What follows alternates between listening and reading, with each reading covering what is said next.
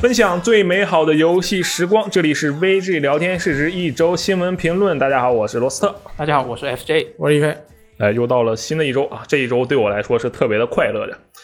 为什么特别快乐呢？因为这个麦当劳啊有一个什么八八金粉节的一个活动，是吧？每天都有一款这个什么不知道什么鬼的这个套餐啊，然后进行促销活动。我今天我就吃了一份巨无霸，我太爱巨无霸了，真的是那个巨无霸的那个感觉，一口咬下去，这个芝士、牛肉、洋葱、腌黄瓜以及生菜。还有面包啊，一下子就冲入了我的口腔，我就闭上眼睛，我觉得我当时就化身成了这个哈啊半泽直树，这为什么呢啊？就是因为他拍过那个广告嘛，那个广告是吧对对对对对啊呃，主要是因为它比较便宜，啊！对，我觉得这个巨无霸真是好命啊！与之相对的，这个肯德基啊也有这个什么青春桶啊，这个汉堡王啊也有什么八块八的，不知道什么鬼。哎，现在大家知道我为什么这么啊胖了吧？就是因为啊我经常关注这些活动，我一看这有活动，哦我就要去吃一下，对不对？所以这个为什么我总是这么关注这些活动呢？因为不吃就亏了吗？啊，那倒不是，这个不吃就亏了的，哎，也有可能啊，我觉得也有可能啊。我但我我的核心思想就是，我需要吃一些东西，而且呢，我还想省钱，对不对？那么我要省钱，我要吃东西，那这就是一个很好的选择。哎，对吧？那么这个周末呀，啊，因为大家听我们的这个电台的时候呢，也都是周末了啊。周末的时候呢，我相信大家也会自己在这个住处啊，或者是我也不知道什么地方，你就有一个闲情雅致。可能你现在正在开车，可能你现在正在打游戏，同时呢，你不甘于让你的耳朵比较寂寞，所以你就在听我们的电台。那么在听这个电台的同时，我们就来为大家讲一讲我们这周都有怎样的新闻。接下来就请我们的这个啊李玉王老师跟我们说一下。哎，这周我们先说第一个新闻呢，就是跟这个 Xbox 有关的。嗯，那微软在本周它就说了，这次世代主机 Xbox XSX 将于这个二零二零年的十月发售。哇哦，对，很近就了，没错，就是已经公开了这个发售的窗口了。那随着这一个主机的发售呢，微软表示将会有超过五十款支持智能分发的新游戏，帮助玩家过渡到这个次世代，好包括这个《刺客信条：英灵殿》以及《尘埃五》等等。嗯，啊，也有这这个诸如《灵媒》之类的啊一系列的护航作品，这是第三方的。好，我现在考你一个问题：灵媒是什么游戏？你知道吗？我知道，就是那个可以分屏的，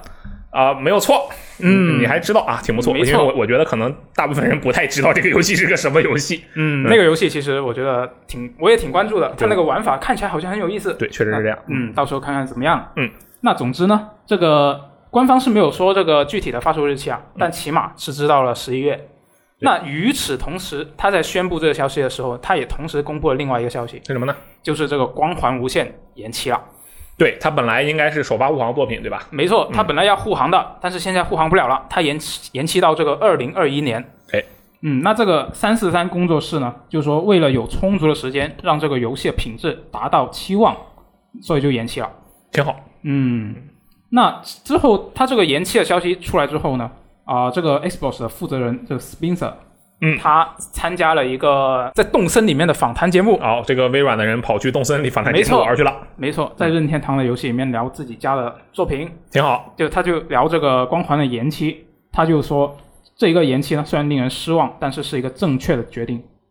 他说他曾经跟这个三四三的负责人啊，以及跟这个 Xbox 第一方工作室的主管商量，想把这个游戏拆成几个独立的模块来发售，嗯，但最后放弃了，就还是不要这么做了，因为大家都觉得如果这样做的话，就不是自己所期盼的光环了。对。那他也说，就是在做这个决定之前呢，其实团队是花了大概二十四个小时来最后最后进行最后的一个分析，嗯，最后还是决定要延期。那他就说，无论是对玩家，还是对光环本身，还是对这个 Xbox，延期都是一个正确的决定。对，我觉得这没有问题啊。这个，尤其是你看他那个演示，毕竟至少以我周围的情况来看，大家的评价就不是很好。对那延期一下，我觉得嗯，很正确的决定。而且他还说，原本计划是几个独立的模块分开来发售嘛。我觉得这个行为啊，就是他这个想法，首先是没有问题的。如今很多游戏它都是一个以 Xbox 第一方游戏为主啊，什么《盗贼之海》《腐烂国度》，都是先把游戏给你扔出来，很多都是这样的，然后一步一点一点完善，对不对？但是啊，这毕竟是光环，这个这个 IP 的级别在这摆着呢，你不能用一个对待普通游戏的态度去对待这样一个级别的游戏啊，我是这么想的。二线中型游戏，大家对它的要求跟对待这种第一方大作，而且是一方的顶级大作是不一样的。对，所以微软这个是它，与其说怎么样，它或者或它更应该说是迫不得已去延了一下这个。嗯，所以因为之前已经对这个口碑造成这么大的损伤了，要是不再想办法给自己弥补一下，那就是是只能会让接下来的路越来越难走。而且玩家或多或少有一点游戏开发的怎么说，呃，了解程度吧，所以他肯定知道半年时间不够你为这个三四三去把呃光环去翻新到这个大家能够接受的程度，所以与与其说现在公布了一个这个演示，让大家都觉得可哦我们拿到手的光环无限就这个水平了，还不如说我们再让你准备延期了，让大家再等一等。嗯，那其实他之前是，他之前说过啊，就在今年七月的时候啊，微软的 CEO 在财报会议、电话会议里面说过，今年这个 XSX 将会伴随着史上最强的首发阵容登场。哇，那当时他说这个话的时候，肯定是考虑到有光环这一个助阵嘛。嗯。呃那现在光环没有了，大家怎么看？它会影响到它这个开局吗？其实就我昨天打开我的工作邮箱，还发觉有大概一两周前，微软还给我发了个这个 PR 邮件，里边就说他们拥有最强大的首发阵容。嗯，现在在想，好像有点不太不太对劲。我我开始相信，可能真的是菲尔斯宾塞连夜说服这个呃各大的怎么说高管和三四三，就是我们得这个呃延一下期，否则不太行。但是这个阵容呢摆出来以后，大家肯定又觉得你这个好像缺了点意思，而且缺了很多意思。对他这个刚才按照吕王老师念的那个新闻啊，然后说他首发是灵媒嘛，我就觉得这个，当然我没有说灵媒不好的意思，人家 Blover Team 啊，他人家的作品我玩过很多，什么这个《层层恐惧》啊，对不对？都是非常不错的恐怖游戏作品。而且这一次灵媒我也是提前看了很多演示，我觉得这个游戏特别有潜力。但是我们归根结底，这是一个啊恐怖游戏，恐怖游戏是个小众市场，我们我们不算他的这个祖师爷，就鬼屋魔影那个那派的啊，我们就想恐怖游戏。我个人认为最知名的那个牌子《七精灵》啊，他现在人在哪儿呢？你说、啊对不对？那你这个恐怖游，那你对这个恐怖游戏的定义还比较狭义啊？啊，需要更宽泛一点吗？生化危机啊、生化危机不算，我觉得、生化危机它是个锤子的恐怖啊，它一点都啊不恐怖。那生化危机八也许就会继承生化危机七的恐怖套路。嗯你觉得《生化危机七》恐怖吗？很多人说恐怖啊，啊，我觉得这个《生化危机》啊，主要还是一个资源管理的这个生存恐怖，它不是那种就我觉得啊，我是这么判断的，我玩这个游戏我不害怕，它就不是恐怖游戏。啊，我玩的特害怕， 我就这就是恐怖游戏。那就生化危机我玩的不害你怕，这个叫唯心恐怖。 啊、差不多这个意思啊。啊我觉得这个啊、最大的牌对我来说吧，就是寂静岭嘛。然后你看这个寂静岭，嗯我们现在连寂静岭就这任何一个寂静岭我们都看不到，对不对？那你这样一个品类的作品，我们再举个例子，就像是一个新主机，然后你发现它是一个即时战术游戏，就是《蒙牛敢死队》，我们假设有《蒙牛敢死队五》了，《蒙牛敢死队十》，然后给 x S 叉护航。你不能否认这个东西可能很有分量，但是作为首发护航作品，它可能缺了那么点意思。我觉得连分量都算不上。说真 的，人家那是人家也也是蒙牛敢死队，好不好啊？当然这个是扯远了，这是我们瞎大猜的。家得说护航的话，一般是有这么几个要素在里边。嗯首先得是独独占作品，对，然后是要能够不说充分，也就是能够明显表现这个次世代主机性能，哎，没有错。而且啊这个还得是个规模不小的作品我觉得还有上手难度得低点儿，就是嗯这个玩家很容易上手。啊。对，现在我讨论这个护航作品的时候，我特别喜欢把这个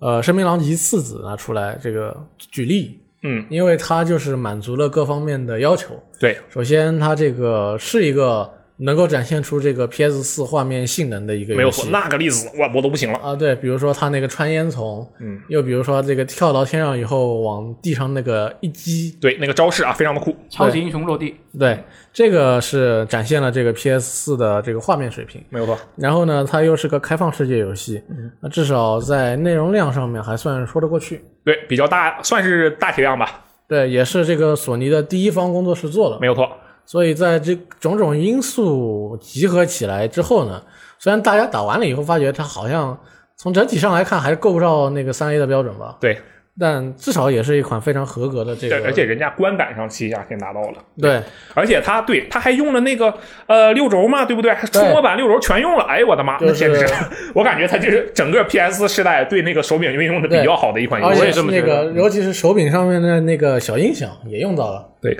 小手柄上面的小扬声器，就是说这个手柄的所有功能都用到了，嗯手柄灯、手柄扬声器、手柄的那个触摸屏啊、呃触摸板，对，再加上这个手柄的这个六轴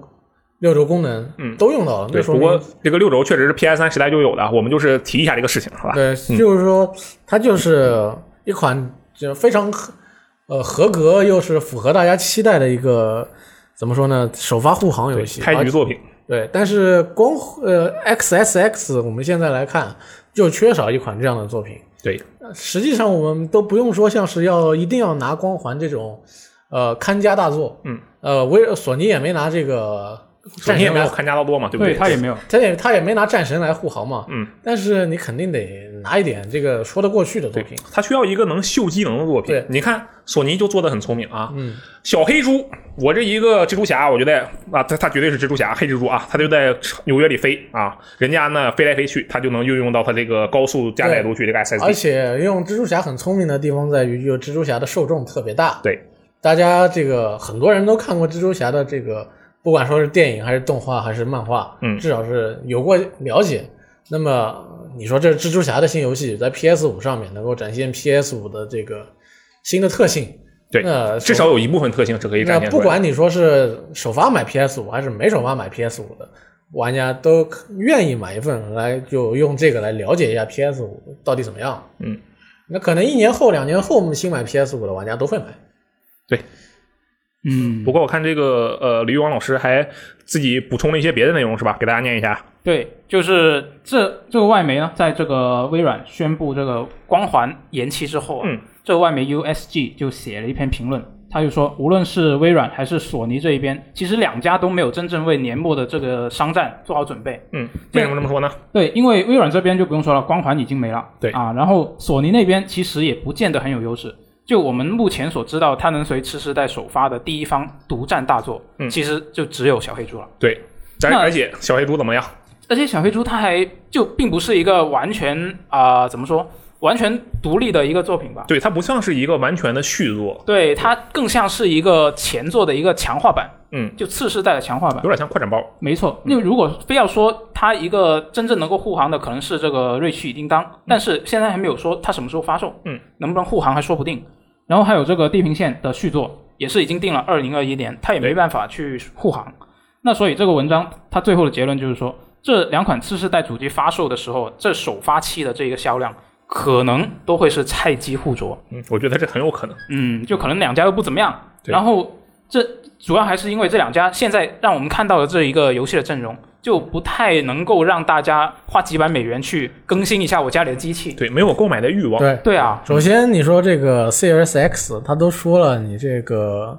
我我们没有什么特别的第一方独占、次世代独独占作品对，我。们那前两年呢，叉一叉上能玩我们所有游戏。那对，所以说这个好像一开始说我好像没有这个必要去特别的追这个次世代的先。嗯，PS 五呢、呃这边更好， 就告诉你我、 我们其实连连个光环级别的第一年都拿不出来。嗯，啊，也不是这个这样说对光环不大尊重，嗯语气不大对。我他我是说，呃，至少这个微软给你展示了我们有光环，但是索尼这边告诉你，我们这个第一个大作《地平线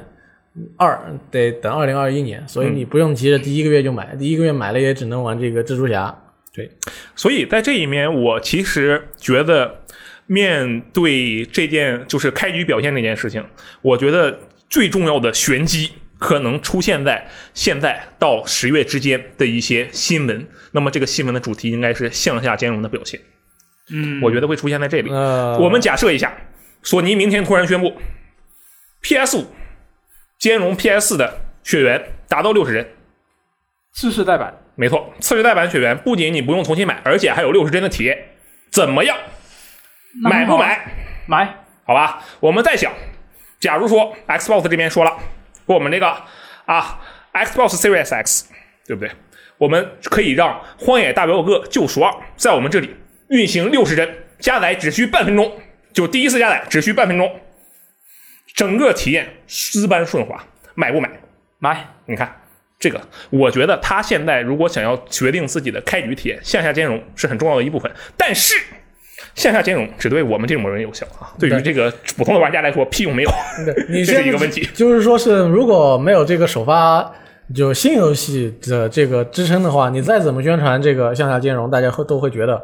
我凭什么多花这个四五百美元去买你这个新机器呢？对我不是旧机器上都能玩呢。呃嗯，对大家觉得好像这个就你越宣传，呃，向下兼容，大家可能就越觉得你是不是真的拿不出首发作品？他现在已经，我觉得基本上就是证明了自己拿不出手把舵。对，已经定了，我觉得这个局面已经定下来了，对而倒且不如往那个方向。可以说是很正常的现象。我们可以看到近几年的这个三 A 作品，这研发周期，整个一个 GTA 五吃他妈三个时代，一个 PS 二时代有三个 GTA，这就区别就在这里。你说这个东西啊，它大作的研发周期就是长这么长，它怎么可能就跟着主机来？我觉得不可能，它这个情绪可能就是这样的，可能首发阵容就没有任何改变了，真的就是菜鸡互啄。所以我觉得，如果想要真的去抢那一批真正意义上的啊，我们就是这个爱玩游戏的玩家，我们就是要。在前两个月内，我们就要把主机更新一下。那我觉得这个向下兼容会是一张很重要的牌。而且嗯我觉得这个它两边可能也真的还是没有到进入状态的那一个阶段。对，比如说像现在他说是呃 Series X 十一月就要发售了，现在已经是八月了，就是说还有三个月的时间。这还有在就还有这三个月的时间里呢，首先你这个价格也没有公布，对也就是说玩家也不知道我预先要为你买首发的话，我预先要为你这个游戏机存多少的钱。没有错，嗯对，所以说，如果你就是你公布的越晚，你给玩家的这个准备时间就越少。对我们的突然就定个售价，然后我们发现没给你准备钱， 我就双十一我就去买个拖鞋啊，我就没有钱买主机了。拖鞋可那能我瞎编的，然后另一方面呢，还有三个月的时间，我看好像他两边对于次自己次世代主机的这个大规模宣传的还没有起来。对，感觉就是没有那种打，也不能说是打仗啊，就是往年没不是往年往世代的那种，就是哇宣传，大家都迫不及待的想要去投入到下一个时代的那种兴奋感对是吧那种感觉就没有了。这一对，次就比如说当时我们说超级大作，嗯，发售前几个月肯定你就看到铺天盖地的宣传啊，对，但是在这两个主机上面，你没有看到他们铺天盖地的宣传，他们牌都没打完，他们还在那边慢吞吞的等，等对方出招，哎，等对方出招，等市场反应，等疫情的这个境况，等自己的自家的这个研发团队，就是游戏看看他们进度做的怎么样了，呃，在等很多东西，让他让你觉得，首先是你自己感觉哦，次世代发售没有什么紧迫感，然后接下来你就觉得，好像这个他们都不急呢，我，呃，好像说明说明他们也没有什么可以跟你说的东西，要不然要真的有很多东西说，你早一早就这个分阶段公布了。嗯，现在感觉有点像对马岛里面的对峙，哦两边就站着，比就谁等先对方对嗯出招。但是呢，他们真正出招的时候又不能一招毙命，嗯就有点不爽，对就还不两边如憋着像往年一样。嗯。嗯，行吧，可能是一些这个疫情的影响吧。而且我看这个呃微软的这个呃，它这 Inside Xbox 也因此进行了一些改变，是吧？对嗯，是怎么样的呢？他今年五月的时候，他是公布了一个叫做 Xbox 嗯二零杠二零这样的一个宣传计划。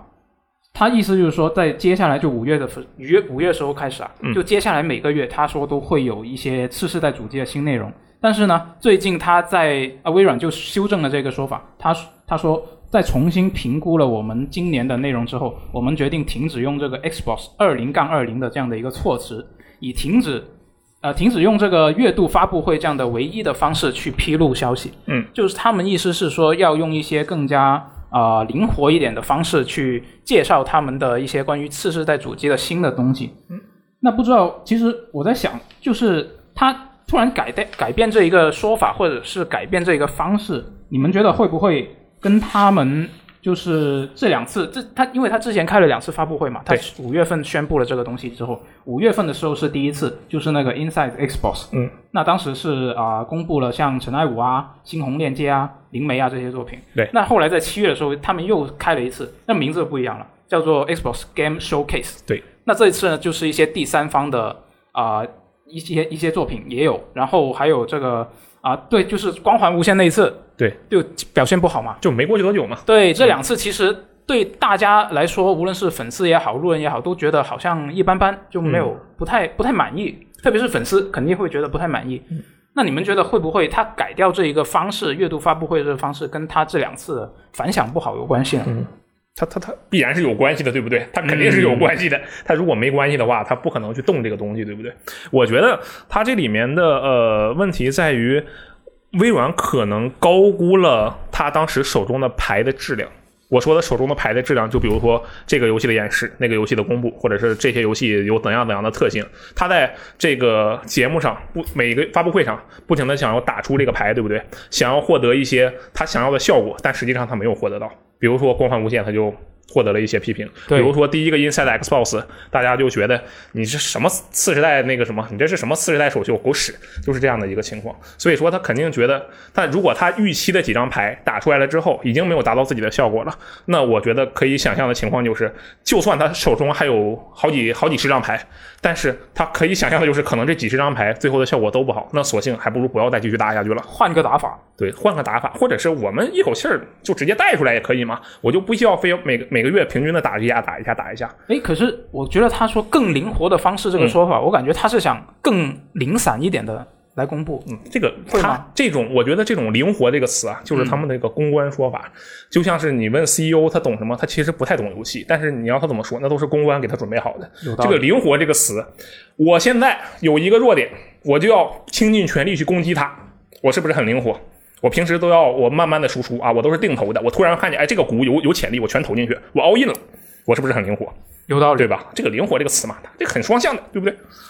其实这件事情也说明了，就是如果你要公布一个什么计划的话，那你接下来就会要背负压力。对，可能我们不觉得什么，我们也不记得这个 Xbox 二十呃二十杠二十是怎么回事，但是可能有些这个死忠玩家或者说是一些这个把这件事情记得特别牢的媒体，我经常会去问这个微软说你们怎么才开了两个发布会？那接下来要怎么办啊？嗯，你这个发布会为什么不开了？怎么之前漏了一个月是怎么回事啊？那很多人就会去问微软这个问题，但是微软又总不能跟他们讲，因为我们这个内容不够多，或者说因为我们觉得很多内容其实质量不够好，放在发布会上要被你们骂。嗯，微软肯定不会这么说。那既然避免这种情况，那不如自己先宣布改变嘛，也算是去掉了自己身上的一个压力。有的时候，如果你这一个月能够公布的内容真的就这么点，那你把它缩成一个十分钟的，大家还要问，还要说你这个都是十分钟，为什么你这个内容比不上别人任天堂直面会呢？嗯，我觉得这个可能对自己造成的压力太大了。其实一开始宣布这件事情，可能就是一件没有必要的事情。你就说我们会有很多发布会，你不用说每我们每个月都有发布会，给大家提升了一些没有必要的期待不。不应该给自己列列一个时间表，不应该给自己列一个 DL，不应该立个 flag，应该像任天堂那样，啊，就我突然就我突然就来出来一个，嗯，大家就很惊喜。对，可能这种提前一周预告的形，呃这个像任天堂直面会这样提前几天预告的形式才更合适一点。诶，那他为什么原本要定一个这么按月度来？其实我一开始啊看到他这么一个说法，就是我们未来几个月都会定时定候的给大家公布这些消息。嗯，就我给他给我他这个说法给我的感觉就是他们已经准备好了，全部准备好了，成竹在胸的这样的一个。其实之前这个微软是有一段这个成竹在胸，是感觉就是未战先胜的一个阶段，就是大家都公布这个配置的那个阶段。在那个时候，可能微软觉得我们已经赢得差不多了，我们只要慢慢的做好我们的宣宣发计划就行了。没想到，可能自己这一边能够拿来当牌打的内容不是很好，对，也就是说，可能索尼那边还是也同一回事儿，就也没什么能够跟你抗衡的东西，但是你自己先把这个玩家的期待都给降下去了，有点得不偿失。嗯，我觉得这可能是原因之一。哎挺不容易的。这个反正是个挺正常的现象嘛。说白了就是手里牌不够硬呗。我觉得两边其实都是这个样子，就但是这又说回到上一个新闻了，就是可能两边的状况都不是很好，我们对就只能感觉就有这个时代的更替，就有一种这个被推着走的感觉。就是我们是玩家推着那个厂商走，而不是厂商推着玩家走的感觉。平常都是我们主动，哎耶，牛逼，go go 这样的感觉。然后感觉这个时代跟下个时代的交替就哦，有啥 啊呀？嗯，算了，就就是这种感觉啊，就很很怪，很怪。有点微妙。对，哎，那下一条新闻呢，就是也是跟 Xbox 有关。嗯，这次世代 Xbox 的手柄现在是公布了更多，流出了，应该说是流出了更多的对比图。流出还行，行没，错，对，确实哎因为是，其实其实外国是已经能够买到了，是吧？嗯，在国内也能买到啊，它不是吗闲鱼上不是有吗？啊，对啊闲呃鱼对对对对，我闲鱼是有。嗯，那现在流出的这些照片呢，就显示这一个次世代的手柄是比这个本世代的 Xbox 手柄是要更小一些尺嗯寸上，然后它有一些细节会变了，比如说这个顶部的造型更简洁了。然后它像什么扳机键啊、肩键啊，以及这个背面的一些防滑的纹路也有一些改变。那这是好像几乎所有曝光的这些照片，全部都是官方没有透露过、没有公布过的这个白色款。嗯，其实我觉觉得这一点有点奇怪，为什么大家能拿到的都是白色款，就没有黑色款呢？哎，对啊，我这觉得个很神秘这这是一个点，这个确实是个值得思考的问题。因为它流出的那个源头也不止一家，嗯，对，也不止一个人。确实是，这个还真没想过。它可能就是这一批手柄，我觉得这一批手柄它可能是一个本来打算单独办着的一个套餐里的，就是捆绑销售的一个合约套餐里的内容，嗯，然后它单独被露出来了。那么什么样的套餐里面会有一个单独包装的手柄？可能 x SS 就是那个廉价版的那个廉价版对廉价版的 Xbox 次世代主机，可能是有一部分合约就是你加五十美刀加不对，五十美刀太贵了，加四十美刀或者三十美刀就额外得一个手柄，或者说那个机器它就是很便宜很便宜，但是没有手柄，哎好像不太可之前之能。前是有这么一个传闻啊，啊是这样吗对对，是这样的，有这么一个传闻说，微软的这个廉价版主机嗯将会卖的非常非常的便宜，但是没有手柄。哎，那可能就是这样的，就可能它就是一个合约的套餐啊，我我猜的，这个确实就纯属猜测了，不是很确定。也有可能。对，哎，其实大家现在对现在这个 Xbox 的手柄的手感有什么意见吗？就是你觉得像像它现在露露呃流出的这个照片，它是变小了，嗯你会觉得它变小了是对你来说是好事还是坏事呢？这个东西现在没拿到手上试过，真的不太好说。那倒是，嗯对，对于我我来说的话，可能我对于这个我手上使用的这个电子产品，不管说是手机还是说是手柄之类的，我都是我至少我得保证它有一定的大小，要不然的话，我这这是啊个个手感的问题。是我感觉可能捏在手里太小的话，有点施展不开。嗯，这就像我们用键盘嘛，有的人就不喜欢笔记本键盘，那为什么呢？就是因为它键程太短了，就没有没有敲打的快乐，对不对？嗯，哎，其实我觉得像鼠标用鼠标举例可能更好，哦，因对，为鼠键标程，对，因为鼠标太小的话，你又只能抓握，嗯，你又对不能趴握了，嗯，就很就不爽。对，很不爽，特别是玩一些特定的游戏的时候。对，这就是为什么我一直在这个买这个人体工程学的游戏鼠标。那我觉得它对于这个预防这个鼠标手还是有一定的作用。嗯，就这个手柄，反正对我来说影响应该不大，因为我首先我自认为是一个适应性很强的人，其次就是我最近用的 Xbox 手柄啊，全都是公司的那个精英二，所以就导致我觉得任何普通的手柄对我来说都黯然失色啊。啊，因为微软也说了嘛，它所有的手柄其实到后边都能兼容。对，那么对，对，我就我可能我就不换了，我就接着用那个精英嘛，对不对？好像也可以， 对吧就是说你，你因为你也肯定有，因旧的手柄也是可以买到的嘛。像我这种有这个现在的 Xbox 手柄的人，如果接下来的次世代的那个手柄不合适的话，我再用旧的不就好了？对，问题不是很大。嗯，而且如果你去这个，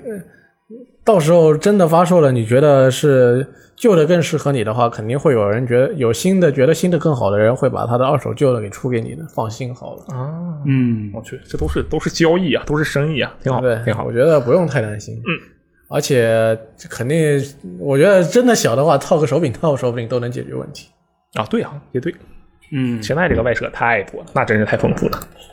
嗯，对，所以我觉得这个嗯好像我就，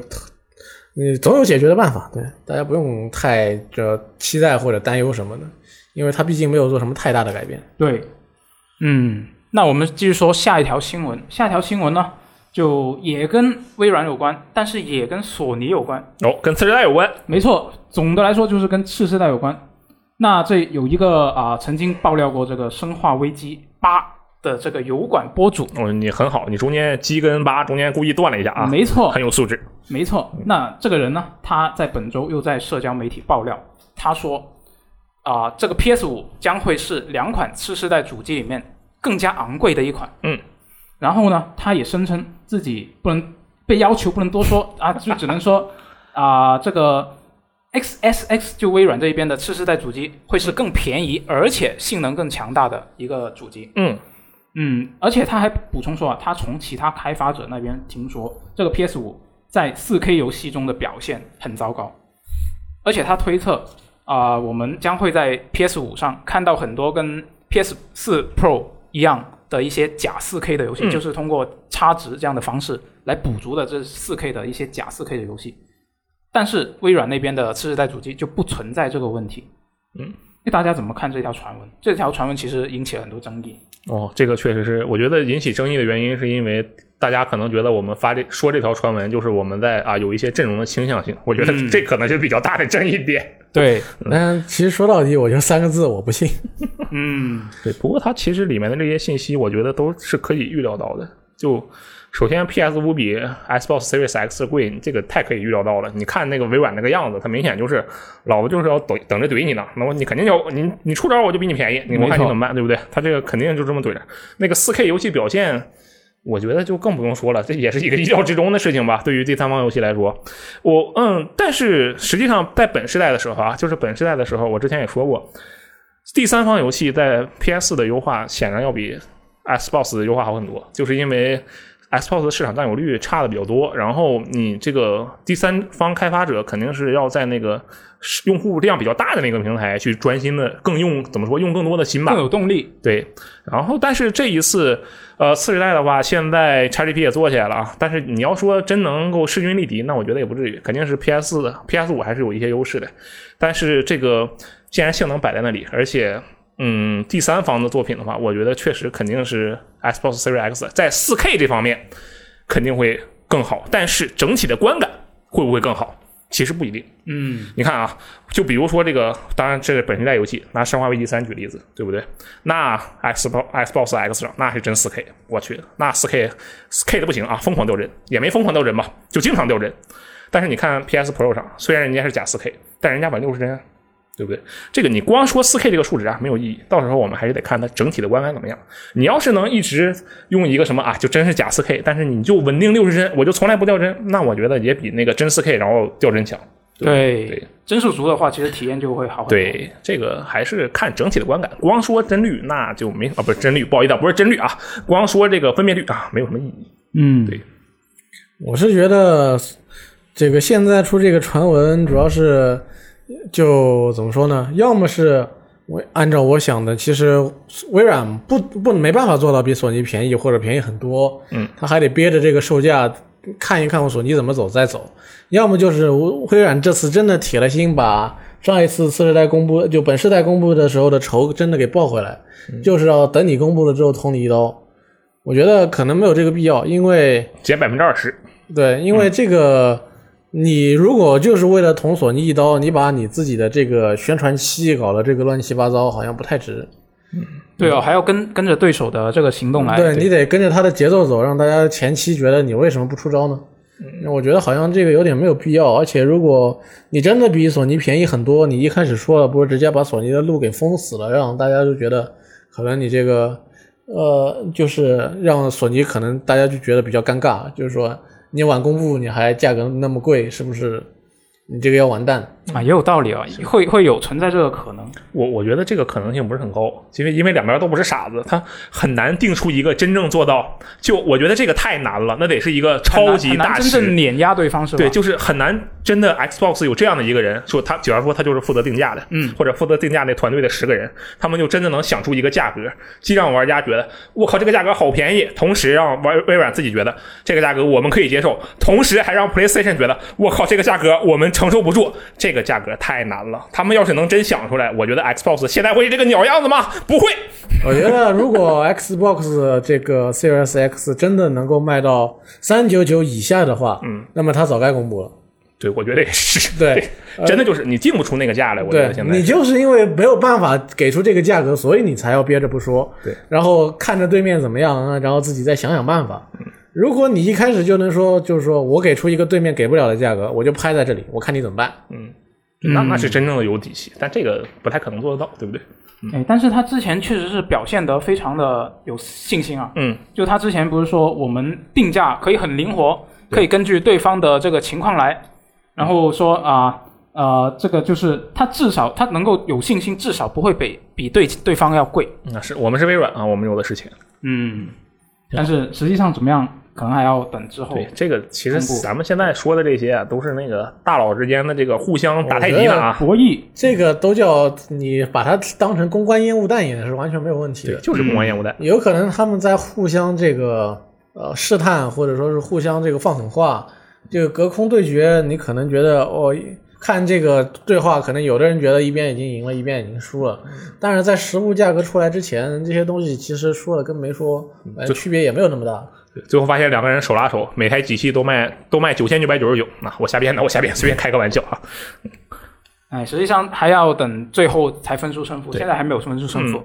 那其实，在今年一月的时候，有一个分析师他就说了，他预测次世代主机在二零二零年内，就是这一个首发阶段的销量将会是索尼这一边更胜一筹。对，我那这嗯，那最近其实有一个新闻，这一周有一个新闻是可以佐证他这一边的，嗯不过也是个传闻，是什么呢？就是有一个传闻说，索尼为了让自家的平台独占第三方内容，下了血本。啊，嗯，就爽啊之前不是那个漫威复仇者，他索尼这一边独占了这个蜘蛛侠的一个角色嘛？对，帝都侠，没错，嗯，四百大那他胖，独占这个，就是这个有一个业内人士，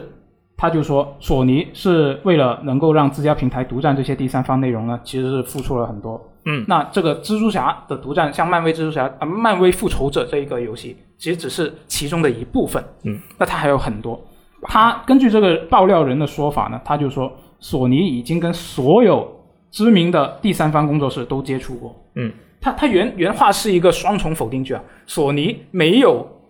呃，没有一家知名的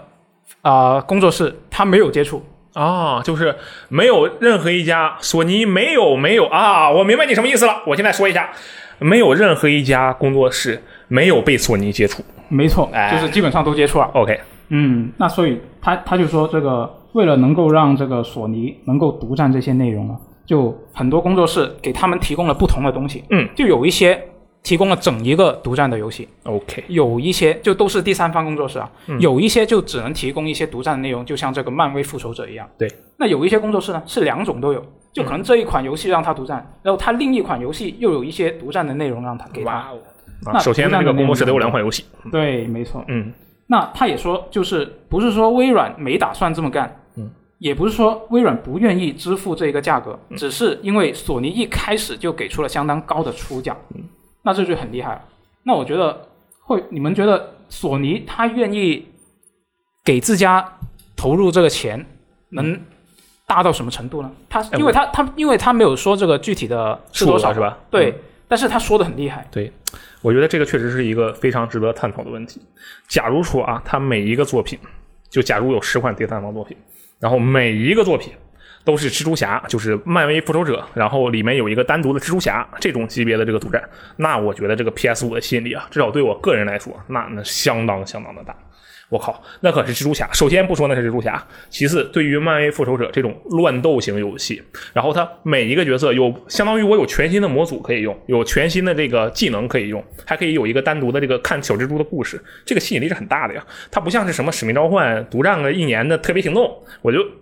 我就呵呵啊，你这个独占一年特别行动，你要是真特别好玩儿也就算了。结果我本来以为吧，本来我以为那是一个什么现代呃现代战争二，就原版现代战争二或者现代战争三的那种特别行动，那种的话对我来说还真的是很有吸引力的。结果他这次他独占的那个特别行动，我就我就嘿嘿啊，幸亏老子没买，哎，我这真的不在乎这个特别行动啊，表现太拉垮了。所以说，我觉得这个地方的关键点就在于索尼这边到底有怎样的独占的分量。假如是蜘蛛侠这种程度的，那我觉得哇，这个东西牛逼。但假如是十个特别行动那种级别的，那我觉得你这个东西你就走错走错路了。我觉得我不说十个吧，五个里边五个有独占那个索尼独占内容的游戏里边，有一个有这个漫威的复仇者里边的这个蜘蛛侠，这样我觉得已经很不错了。对对对，确实是，首先，这个厂商自己也得考虑，嗯，我这个游戏是两边都得卖的。对，如果我往你这个一边偏袒的太多，那我等于同时放弃了这个另一家以及又同时放弃了其他平台的这个销售。嗯，因为大家觉得你这个平，你我在其他平台上面这个买你这个游戏啊，好好像还少了点什么东西，特别不爽。嗯，那我觉得我他，而且其他这个平台可能有些这个只有这一个一台主机的玩家会觉得，为什么我买我就跟着自己的选择买一台主机，我去买你这个上面的这个游戏，而且你这个是跨平台游戏，我为什么我还得缺点内容？嗯，所以我觉得他要是真的加内容，也不会是什么特别重要的内容。嗯，像这个漫威蜘蛛侠这种，不，漫威复仇者里边加蜘蛛侠这种，可能已经算是一个比较难得的，以后可能也很难有像这么大规模，这么、哦，就这种级别的这种独占内容是嗯吧？对可能只是少数是吧？对，而且这个可能这个里边还要再加上一个，因为蜘蛛侠是索尼的这个版有版权在索尼这里，所以才能够加的这么一个因素在上面。对其他游戏可没有这种什么索我索尼这里我有你一个人物，我索我索尼跟你说，哇，这个人物在我这里，你把它加进你们游戏里吧，可以。别的游戏可没有这种待遇。它啊这个确实是一个非常，但是我们现在也不知道索尼到底会做到什么样的程度。他如果真的想要走这条路子，就是走这个独占的路子，那他这个行为是完全可以理解的。而且我现在啊，我就可以给他出一个招儿，是什么呢？我就给他出一招啊！你用这个方式来增加自己的独占吸引力，你还不需要让这个第三方厂商特别的伤筋动骨，那就是啊，你就盯紧那些大热的服务型游戏，比如说《堡垒之夜》，比如说《GTA Online》，比如说《大表哥 Online》啊，比如说什么《绝地求生》啊，我随便举例子，这些游戏对不对？主机平台都有对不对？所有平台都有对不对？对，但是我们就把这个东西啊，把这个钱砸到什么呢？砸到一个独占内容上。这个独占内容是怎么样的？只要你是 PlayStation 会员，你就能每个月多拿很多很多的游戏内货币、游戏内资源。这么简单粗暴吗？我觉得就这么简单粗暴，它就有足够的吸引力了。嗯，对这个东西，而且这个成数啊，这个东西对于第三方厂商来说，也不用特别的担心那种，哎呀，这个平台玩不到这些东西，我就有有感觉有影响，但是不会有了，对不对？都是货币，你那边多氪点金嘛，对不对？谁让你是这个平台的？我觉得啊，用这种方式，索尼它现在在这个独占上，就是在这个单机主机游戏的独占上，我相信它是一定会继续走下去的，因为你看人家这个现在发展路子已经走得很清楚了，而且但是那么怎么在这个现在最流行的这个服务型游戏上，也有一批属于自己的这个拥趸啊，有一批自己的独占这个受众，那我就在这些货币上面下点功夫，对不对？他现在已经做了很多这样的类似的工作了。我每次登大表哥，我就发现我太有优越感了，那为什么呢？因为我玩的是 PS 版大表哥，我这一上去就给我十瓶药，我说你这什么东西啊？哎，还有一个免费的这个什么皮夹克啊，还能免费去拿一个冻皮，我说这牛逼啊！这个藏宝图，我这好啊！你看，我就永远的被留在了 PS 平台，我就觉得特别的棒。一上线就拿到手软是吧啊，？我这真的是拿到我手软。我现在那个柜子里啊，存着八两百多个东西没领，全是 PlayStation 独占的给的东西每次上线光要领东西就要半小时。啊、我就不领，我就在那放着，我就把它囤起来，哎呀，特别的爽。嗯，好像也有道理。对，而且他这篇新闻里说了一句，就是微软他没有出这个钱，对不对？我觉得就算这个钱很便宜，很便宜，微软可能也不会去与它竞争。现在微软已经不走这条路了，我们就是 XGP，我们就是尽可能的扩大自己的阵容。你这独占，爱占不占，我觉得微软可能现在就是这么想的，所以他就根本就不需要去跟他竞争。我猜，我是这种我的猜想啊，我觉得应该是这样的一个状态。但其实之前好像感觉，就像刚刚 E K 说的，嗯，漫威复仇者这次这个操作，其实会还是会就让一部分玩家会比较不满嘛。嗯，所以那你只要你不是 PS 玩家，你肯定不买。对啊，对嗯啊，所以所以其实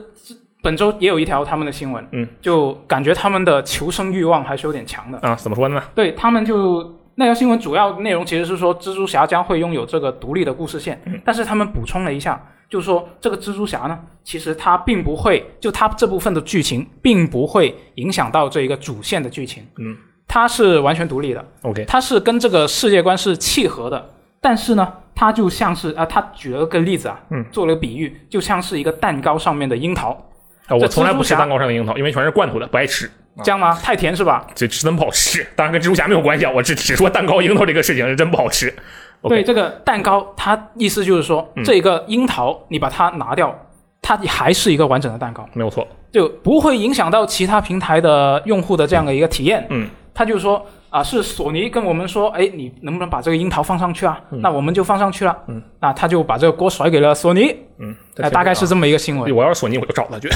我觉得他这么说，感觉可能还是让别人比较不爽，别因为樱桃再怎么，你这个完蛋糕再怎么完整，这个樱桃也是这个填补蛋糕口感的一部分。对啊呀、你要是跟我说你这个蜘蛛侠的剧情或者内容，就像这个蛋糕上面他给你挤出来的这个字，祝叉叉叉生日快乐，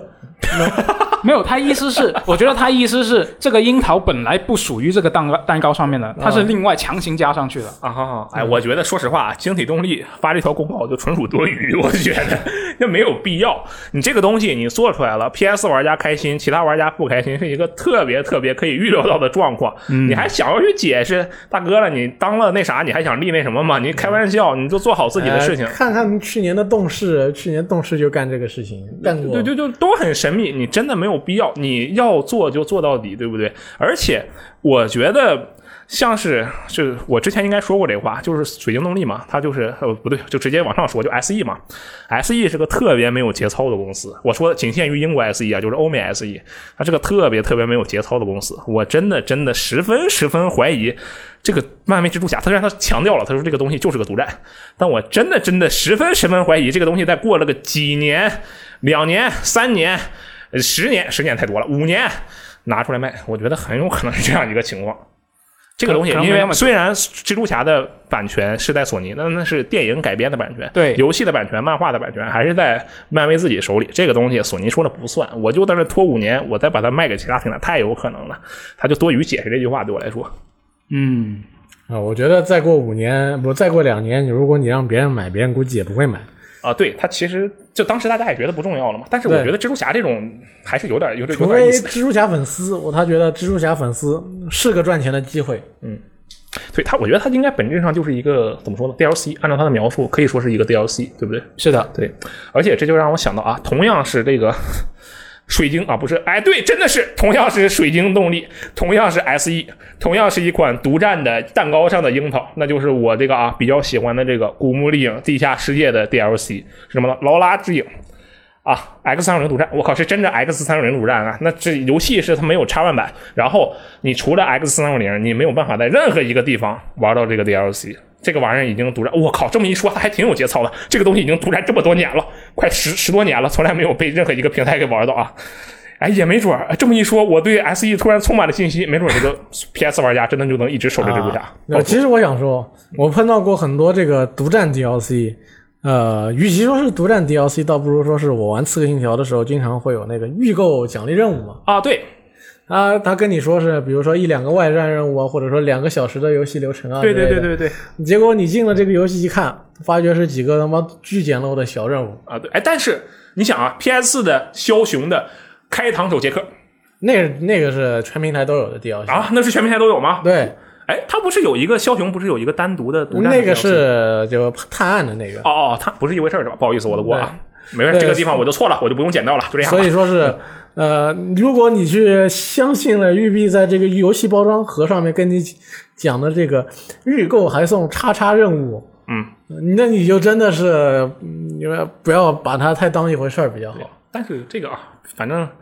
哎，相信他吧。我就所以我，咱们争到现在，我觉得更印证了我最开始说的那句话：水晶动力啊，就多余说出来说这句话没有用，只会说一些没有用的争吵。我觉得没什么意义，没什么意义对。嗯，那不如说这是个边，嗯我觉得你要说这个东西是个蛋糕上的边角料，我觉得我信。嗯，但你说出来的话，为了预那个呃蜘蛛侠去预购这个 PS 四版的玩家肯定就不爽。哎，不嗯过说到这个啊，就是正好提到水晶动力啊，不是正好提到这个漫威复仇者，我觉得漫威复仇者也属于我刚才说的那种可以在下时代平台有特别好表现的游戏，就是因为它本世代那个测试版都最低掉到十五帧嘛，平时二十五帧，最低掉到十五帧，嗯没错就掉帧狂魔，对不对？那这个游戏如果登录了在 x S 叉上或者是在 PS 五上有一个特别好的画面表现的话，那可能它也会影响到一部分这个次时代手主机的手把销量。啊，这个不要紧，你到时候看看它这个 PC 测试开始开始了之后，具体表现怎么样就行。嗯那你可以知道它到底是真正的优化不行呢，还是说是本世代主机性能跟不上。嗯，我对偏向于优化真的不行啊。啊，你这么说也有可能啊，你想想正当防卫，我 我嗯蛮怕，我现在那既然说到这个次世代，嗯我们就再说一条次世代相关的新闻。好，那本周他有一个啊、分析师，就是这个游戏行业的调研公司，他的高级分析师就给外媒 Polygon 发了一封邮件。那这位分析师呢，他就分享了他对这个游戏数字化进程的一个看法。那其实他也没说太多很旗帜鲜明的观点啊，就是引用数据说了一下数字版游戏现在占比是越来越大这样一趋势，其实大家都知对道了。，嗯，那主要是最近这半年来的一个疫情，更加加速了这样的一个趋势。那他认为呢，消费者已经通过这个消费行为表了态，就大家对这个玩数字版游戏其实并没有意见，嗯，并且相信就是数这个消费者啊，相信数字版的便利性能够超过任何负面影响。那我们知道，其实这个数字版跟实体版比起来，还是会有一些便便利上的啊、就是它更便利，但对是它还是会有一些负面的一些问题。那是我那个我网断了，怎么办嘛？对啊，其实最大的问题是，到时候真的出现了，就比如说某个平台停服啊，或者什么的，是的，你去翻这个它上面的这个怎么说来着的用户许可协议，嗯，到后边发现这个游戏并不是属于你的，你只是买了这个游戏的使用权，使用权，怎么办呢？嗯，这个不知道啊，不知道怎么办。万一有的这个平台觉得说我们这个以后你不用我们这个平台了，这样能启动，那那那当然是最好的。嗯但有人跟，但是他如果跟你说我们就是卖给你使用权，我们平台倒了，这个使用权就没有了，你以后也不能玩了，怎么办呢？这但是这个用户协议是你自己点了同意的，对，就很危险。所以也是这也是其中一个原因。就很多用户现在其实有一部分用户啊，也不说很多，有一部分用户到现在也还是，就有一部分玩家还是不愿意买数字版，还是更倾向于买这个实体版，那是毕竟自己手里拿着，比较舒服啊，比较对，舒心就，比较比较有这个安全感。嗯，哎，所以他这个分析师他就说了，纵观所有发行商，尽管实体游戏在这个销售占比比较低，但是本季度它的一个实体版游戏的销量其实并没有下降，嗯也达到了这个两千三百七十万套，去年同期则是两两千三百四十万套。这就意味着，虽然疫情加快了这个数字版游戏规模的发展，但是并没有以牺牲一直状态良好的实体版为游戏为代价，所以他的公司就认为这个实体版游戏在次世代仍是一个关键的部分。嗯，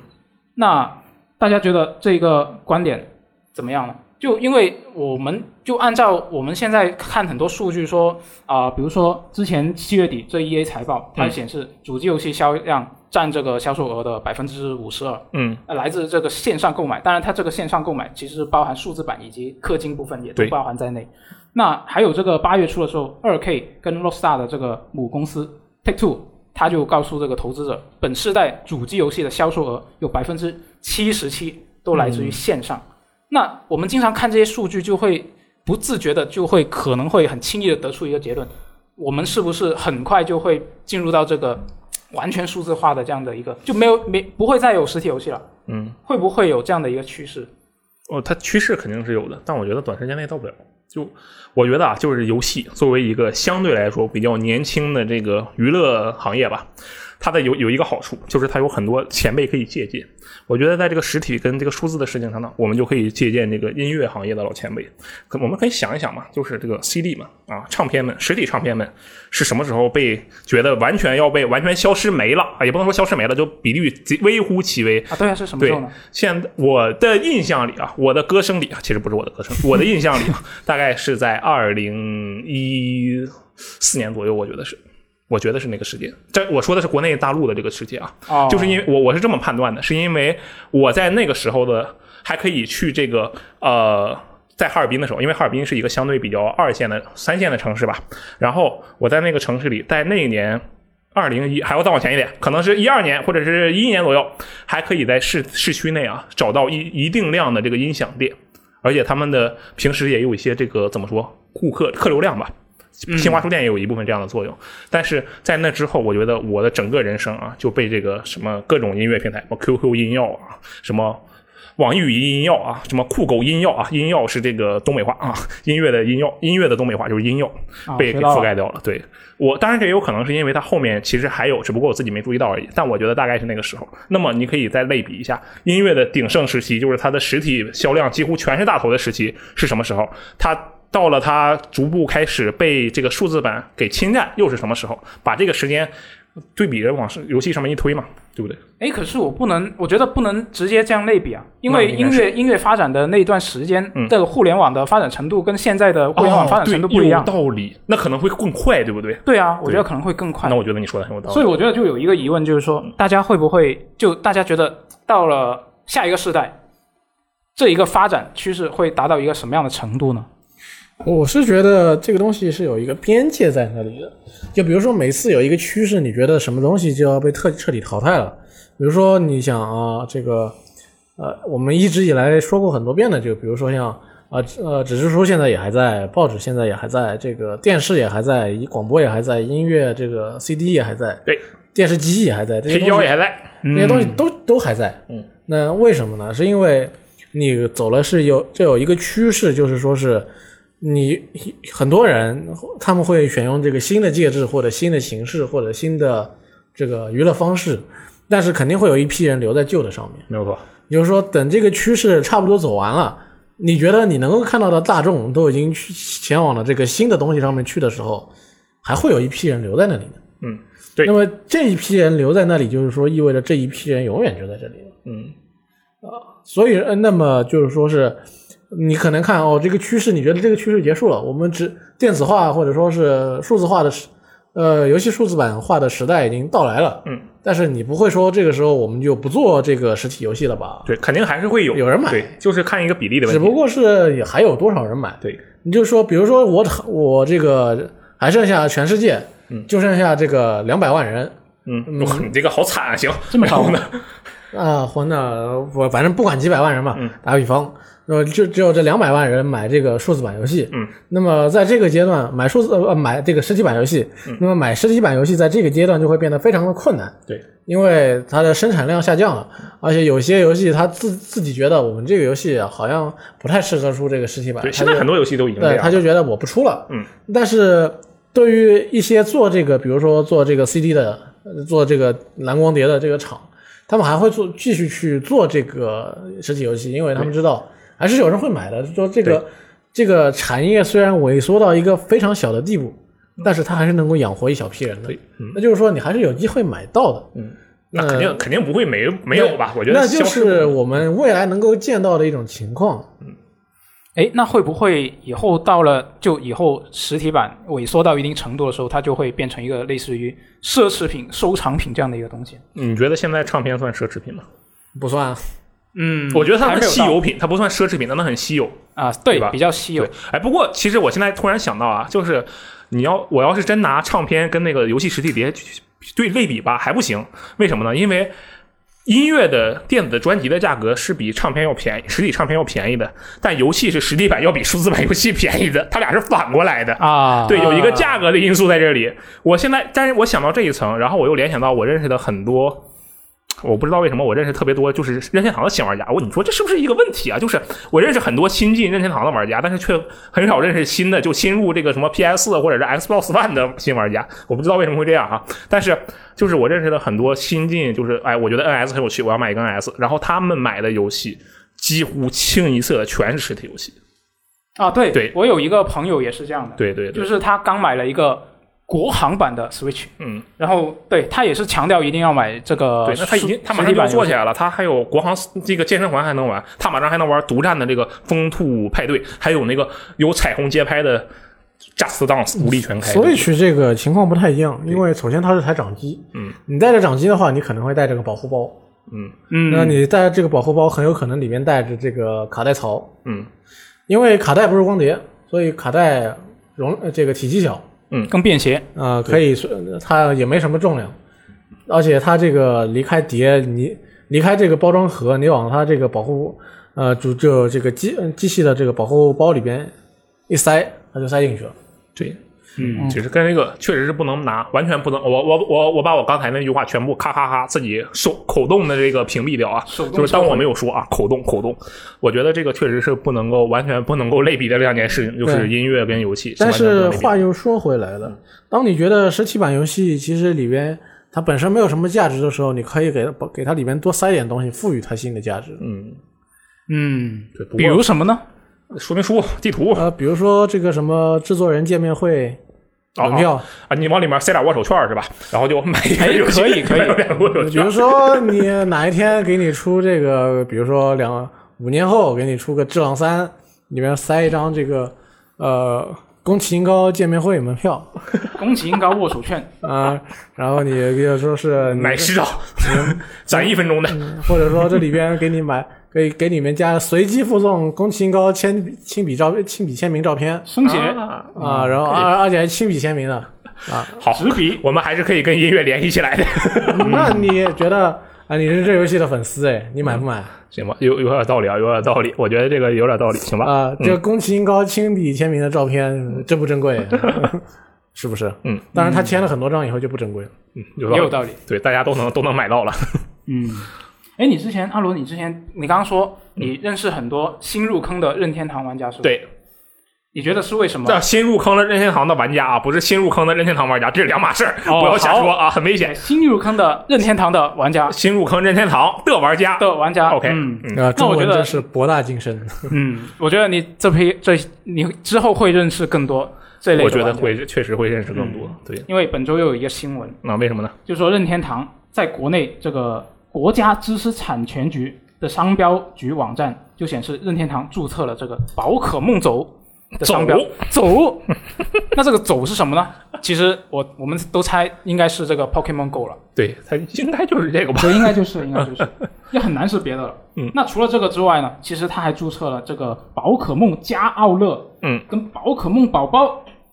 这个加奥乐我查到了，它就是这个叫做宝可梦嘎奥嘞，是一个街机厅里面的机台游戏哦哦哦，啊，就跟上次箱子在 CJ 上面玩的那个龙龙珠珠的那种感觉，对，是就要用那些实体卡在那个机台上面摆弄，吧啊，听起来有点意思。对，嗯。然后，但是这个宝可梦宝宝就不知道是什么了，我查哦不到我。我觉得宝可梦宝宝，我猜的啊，嗯可能是一个那种就是电子宠物的游戏。哎，也有可能。对对对又听起来像，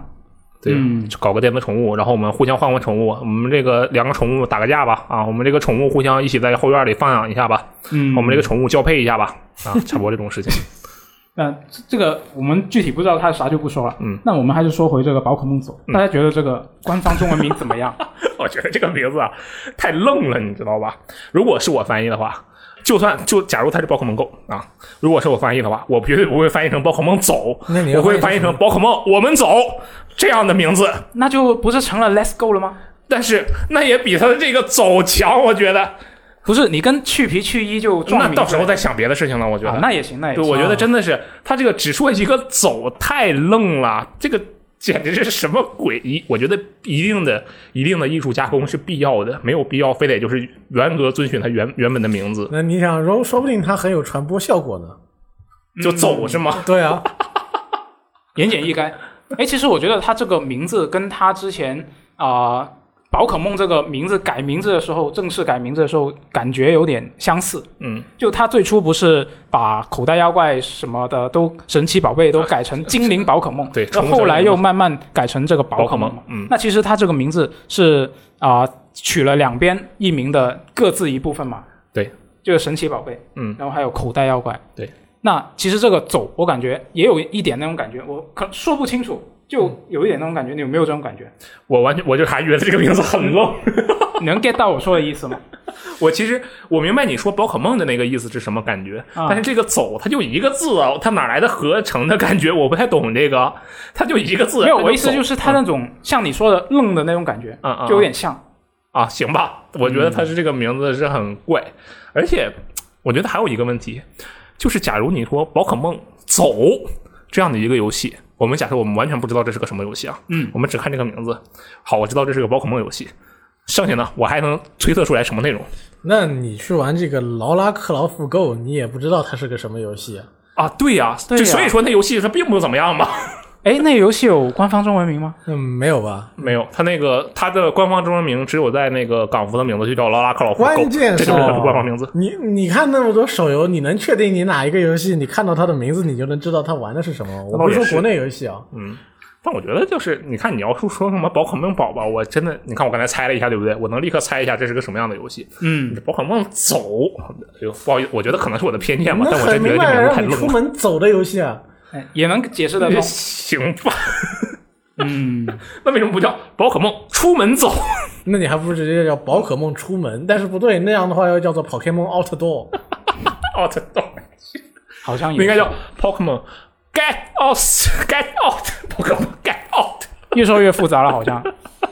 我觉得，如果你想要以我们这个水平去给它一个更加合，找一个更加合适的译名的话，是有点困难。对，确实是啊，有道理。有道理。我对这个我们走也是一个，确实是可能跟 Let's Go 撞上，但是 Let's Go 它有一个皮卡丘跟伊布的名字在里面，它到时候叫皮卡丘我们走，伊布我们走，这跟宝可梦也可以区分开嘛啊，我是这么想的。那你不怕别人真的不搞不清楚这两个游戏到底是怎么回事吗？也对，也有可能，嗯行吧，这个我确实是考虑不周啊，考虑不周。哎，其实这个新闻我觉得最让我惊讶的，并不是这个宝可梦走，嗯而是那个机台游戏，这哦搞嘞。对， A E K 会不会你比较了解？就是在街机厅这一类的游戏，特别是在国内这个市场前景，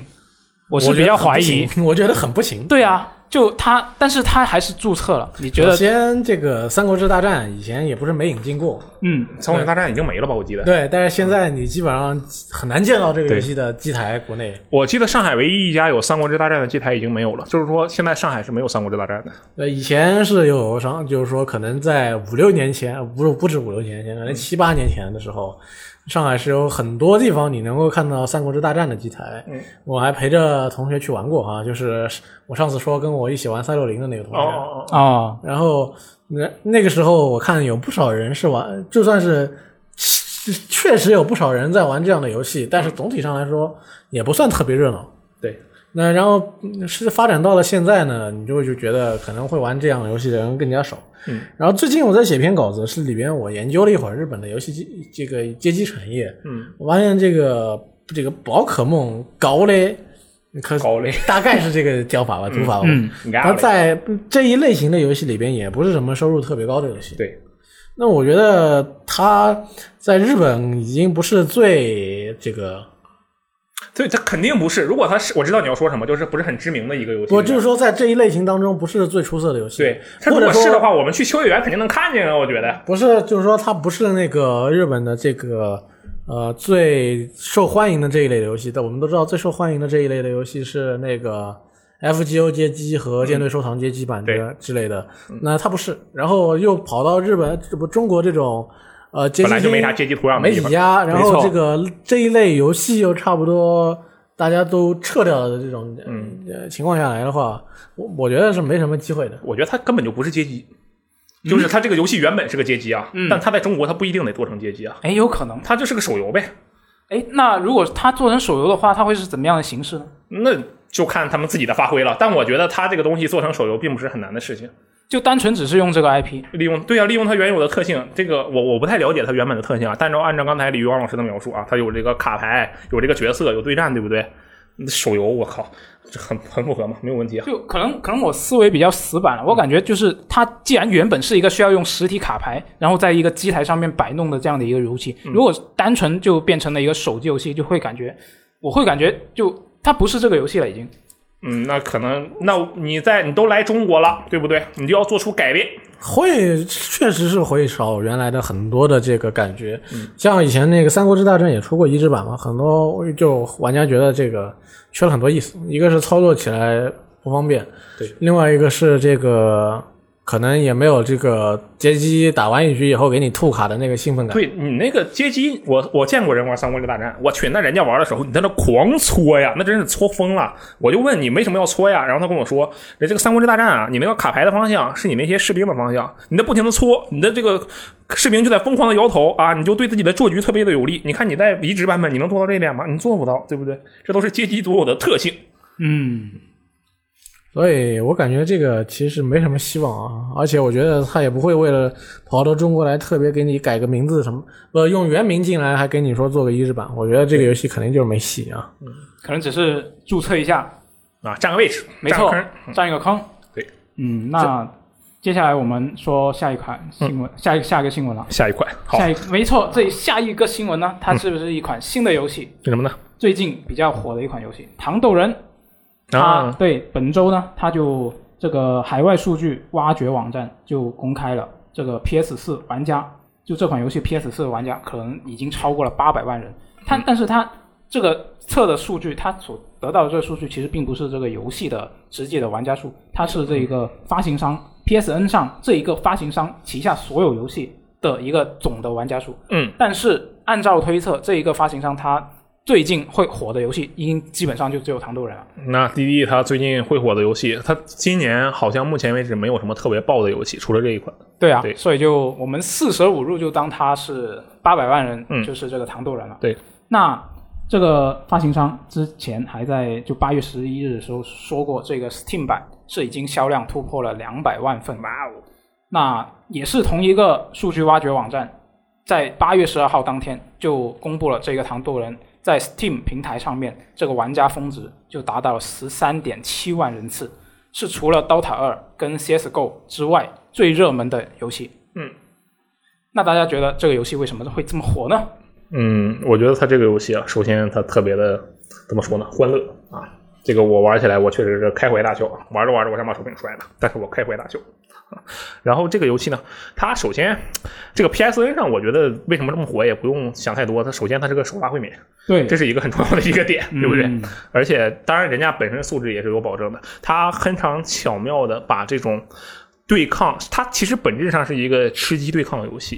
但是它通过了这个综艺方式的闯关综艺的包装啊，让这个游戏玩起来，我觉得体验是非常不错的，而且很有新意。就在这个，我现在就属于一种啊，看见吃鸡我就烦的这样一个状态。但是我看到了这款游戏，哎，我觉得它有点意思，我就玩下去了啊，就很难得。然后我就吃不到鸡啊，我就很生气。这就是为什么我觉得我很生气啊。但是这个游戏还是不错的。至于在这个 Steam 上嘛，那我觉得，呃，首先它很便宜啊，这是很便宜。其次，它的这个直播效应其实是非常好的，它的这个传播效应是非常好的。呃，我个人的印象中，就只说国内这个平台啊，当时这游戏刚发售的时候，是我假如说假设啊，假设我认识一百个主播，那么有八十个甚至九十个主播都在玩这个游戏，你管它是。当然，我认识的肯定都是游戏主播，首先，但是你别管它是什么游戏的，或者是主机领域啊，还是什么这个你是 DOTA 的，你还是撸啊撸的，但大部分大家都在玩这个游戏。嗯，对，就是你但凡对主机游戏有点接触，你可能就真的当天都在玩这个游戏，嗯，免费确实是一个非常重要的点。而且还挺欢乐啊，很欢对乐。啊，对哎，PC 上 PC 上卖多少钱来着？ ，PC 上卖五十八，啊，我记得是五十八啊，也很便宜。对，也不算特别便宜，但是不贵。嗯，而且我觉得有一点很重要，就是因为虽然我没有玩，但嗯是我看了其他人玩， OK，你晕又了，对我，我云了，我云过这个游戏了。嗯就它给我一个感觉，就是你一看这个画面，你一看这个玩法，你就会觉得它是一个非常没有门槛的。它确实也非常没有门槛，是吧对？它没啥门槛，基本上没啥门槛。就是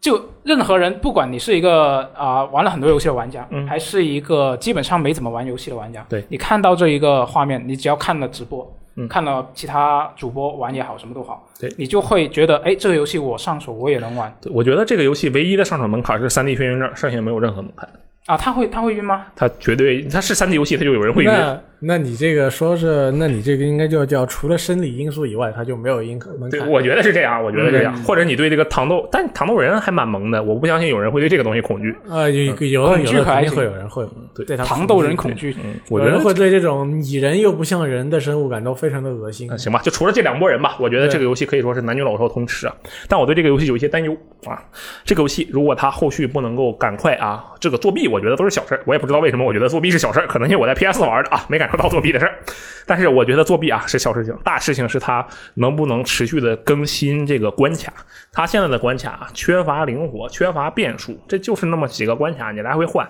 配置、地形，还有它那个呃，怎么说机制都是一模一样的，没有任何变数。你这个玩多了呀，你肯定会腻。他没有随机元素了是吧？它没有任何随机元素，它它的唯一随机元素是九关里随便给你挑一关，接下来玩这关，这是它的随机元素。关卡之间就是我今天随到的是跷跷板这个关卡，我明天随到的也是跷跷板关卡，那这两个跷跷板关卡是一模一样的啊，没有区别。那你要想啊，在电视上面给你做这个闯关节目，很有可能它播上个一年都是这么个关卡。嗯那不一样嘛，咱们毕竟电视闯关节目，咱们都是看客，你就看，哎，这傻子跳水了，哈哈哈！咱们是这样的态度，但咱们现在是这个参与进去的态度，你肯定是希望这个东西它越复杂越好，越多样越好嘛，对不对？嗯，对吧？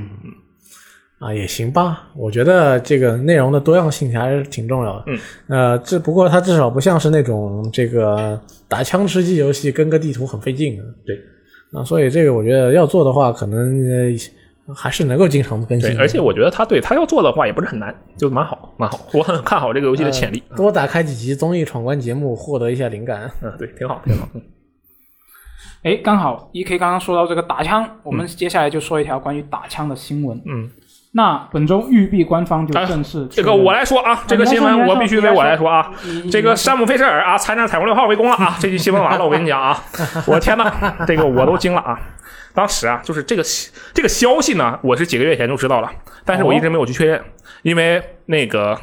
就怎么说，反正就是我通过某种方式我是知道这个消息的，牛逼，对，然后我没有去确认，然后大概在这个。呃，就这周吧，反正哎、不是这周，稍微上一周的时候，我又通过某种消息知道了这个事儿是真的。当时我就觉得，我靠，这东西完了啊，这东西真的完了。就为什么这么说呢？这个彩虹六号，呃，呸，彩虹六号啊，山姆费舍尔，他加入这个彩虹小队，我就纳闷儿了。你说你这就像什么？就我不知道大家对这个 APEC Legend 啊，就是那个 A 派英雄，它官方中文叫什么呀？我不知道，就是那个泰坦天降的那个世界观的那个吃鸡游戏啊，你就像是让铁玉进到那个 Apex Legend 一样，它就不是一个级别的玩意儿。你一个铁玉能杀九十九个那个 Legend，它这个一个山姆费舍尔可以把整个彩虹六号小队全灭了，尤其是现在围攻的这个彩虹六号小队，哎，所以他是他是当当导师啊，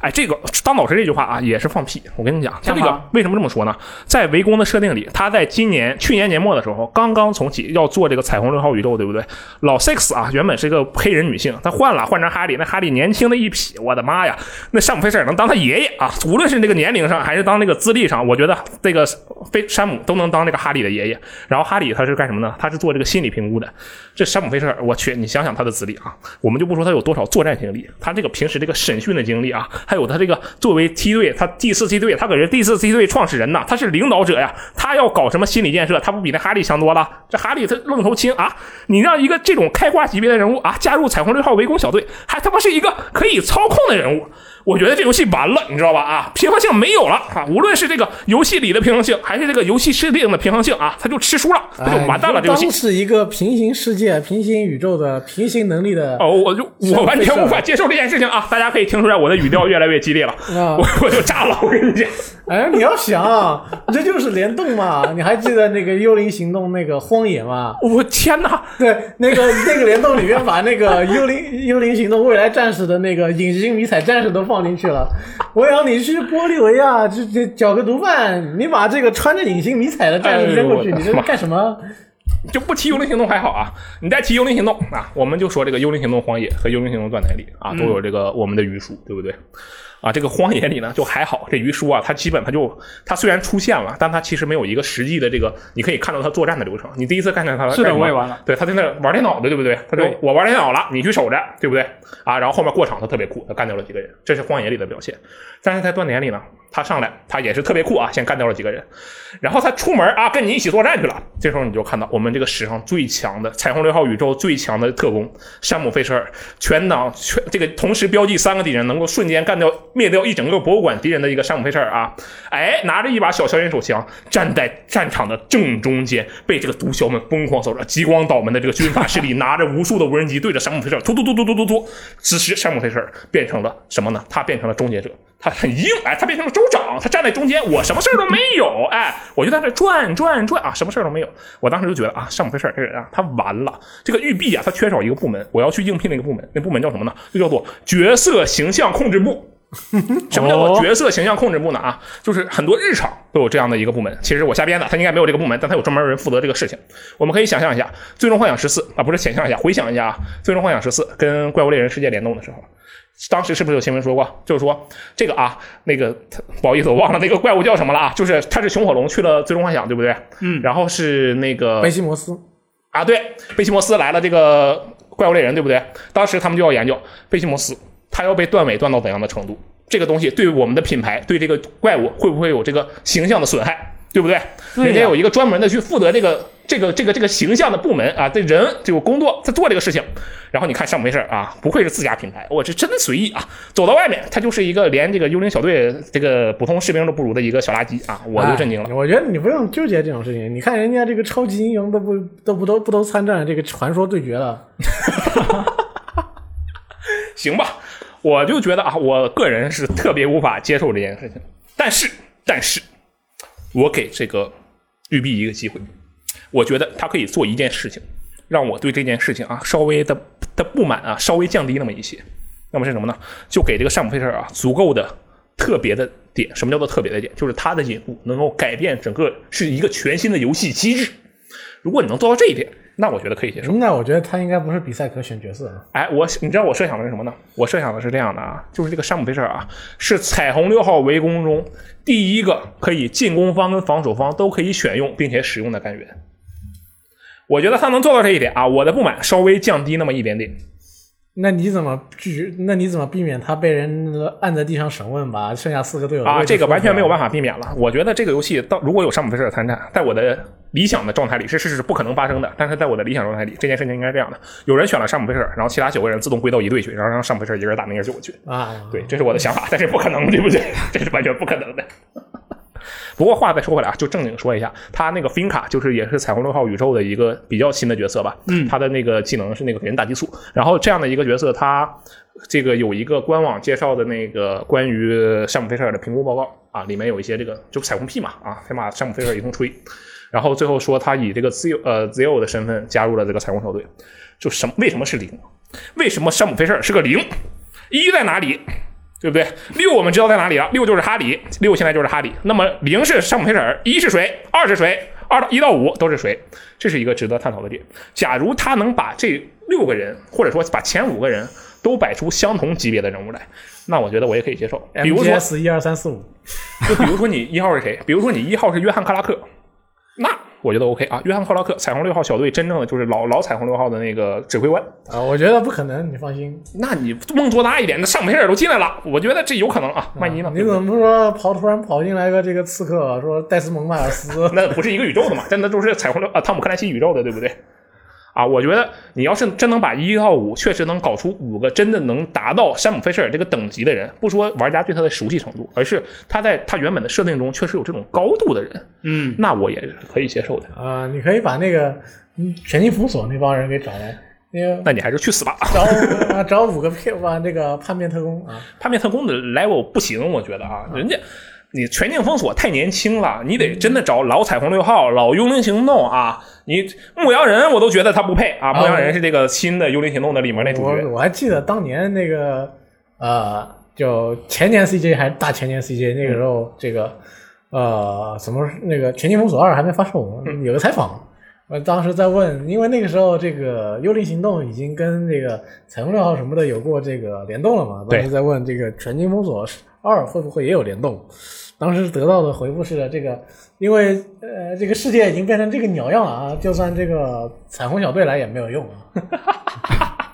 就已经对说啊死对，我好了像，是说过这个事情，对对对对对。已经把话说死了。嗯那啊所以我觉得这个可能 叛变特工还是更厉害一点。哎，行吧，无所谓吧。这个山姆菲舍尔啊，能看见你，我也没啥可说的，你就这样吧。然后这个这次的山姆菲舍尔形象呢，啊，我乍一看我以为是称霸者，这个我也不知道为什么，就是他很壮，变得特别特别壮，就很很凶，非常凶。呃，可能得到他真传的这个木马 Nomad 呃已经跟这个称霸者大战了三百回合。啊，有可能，有可能。他这次他的着装还是那种冬装夹克，就是冬装大夹克，不知道为什么最近好像很流行这种款式啊，反正也行吧。这个我虽然刚才说了这么多啊，但其实表演性质偏重啊。这个山姆菲舍尔能加入彩虹小队啊，我个人是比较，算了，我就不说不不昧着良心说话了，反正挺好。我们说下一个新闻 啊，好吧没？事，我觉得说不定你这个一或者二或者三或者四或者五是威廉马尔斯啊，他哦会带领他的刺客组织啊加入其中什 么的。有可能行吧，我觉得这个啊不太好解决。但是它出了我是一定会玩的，而且我我从今天开始，我玩十局彩虹六号围攻，我就八局我都要用山姆菲舍尔，我就不用其他人。结果都被人家选了。啊，那那更好，这说明他受欢迎。我最怕的是什么？山姆费舍尔站在干员列表里没人选，我就当时我就想一拍桌子，我就想开麦，我就骂同局的这几个玩家，啊你们有没有点尊重？然后你看他这个特别壮，然后他结果是个医速干员啊，手里两把枪都特别垃圾。天哪！ 哦天，你你唤醒了我内深处最也深最深处的恐惧。也有可能他就不能用大枪，他只能用消音小手枪。我他使用消音小手枪，我觉得没问题。但是如果山姆费舍尔是个医速干员，我要去把鱼办公室砸了。我去 万一它真的是移速完了 啊！当然，我很有可能，我觉得它应该还是个三速的加香槟小手枪的概念。我觉得山姆菲舍尔如果是一个三速一甲干员，我可以接 受。不太不太理想的状况是他可能是三速三甲，但这不太可能啊，他肯定得有平衡性考虑。嗯但如果他是一速三甲干员，我一定要把巨币砸了。我跟你 讲，我的天！一速三甲的山姆费舍尔，我我想不到这个哎东西你想不到他的这个能力吧？也许他那个三眼夜视仪啊，能够给他一点什么特别的能力也说不定啊。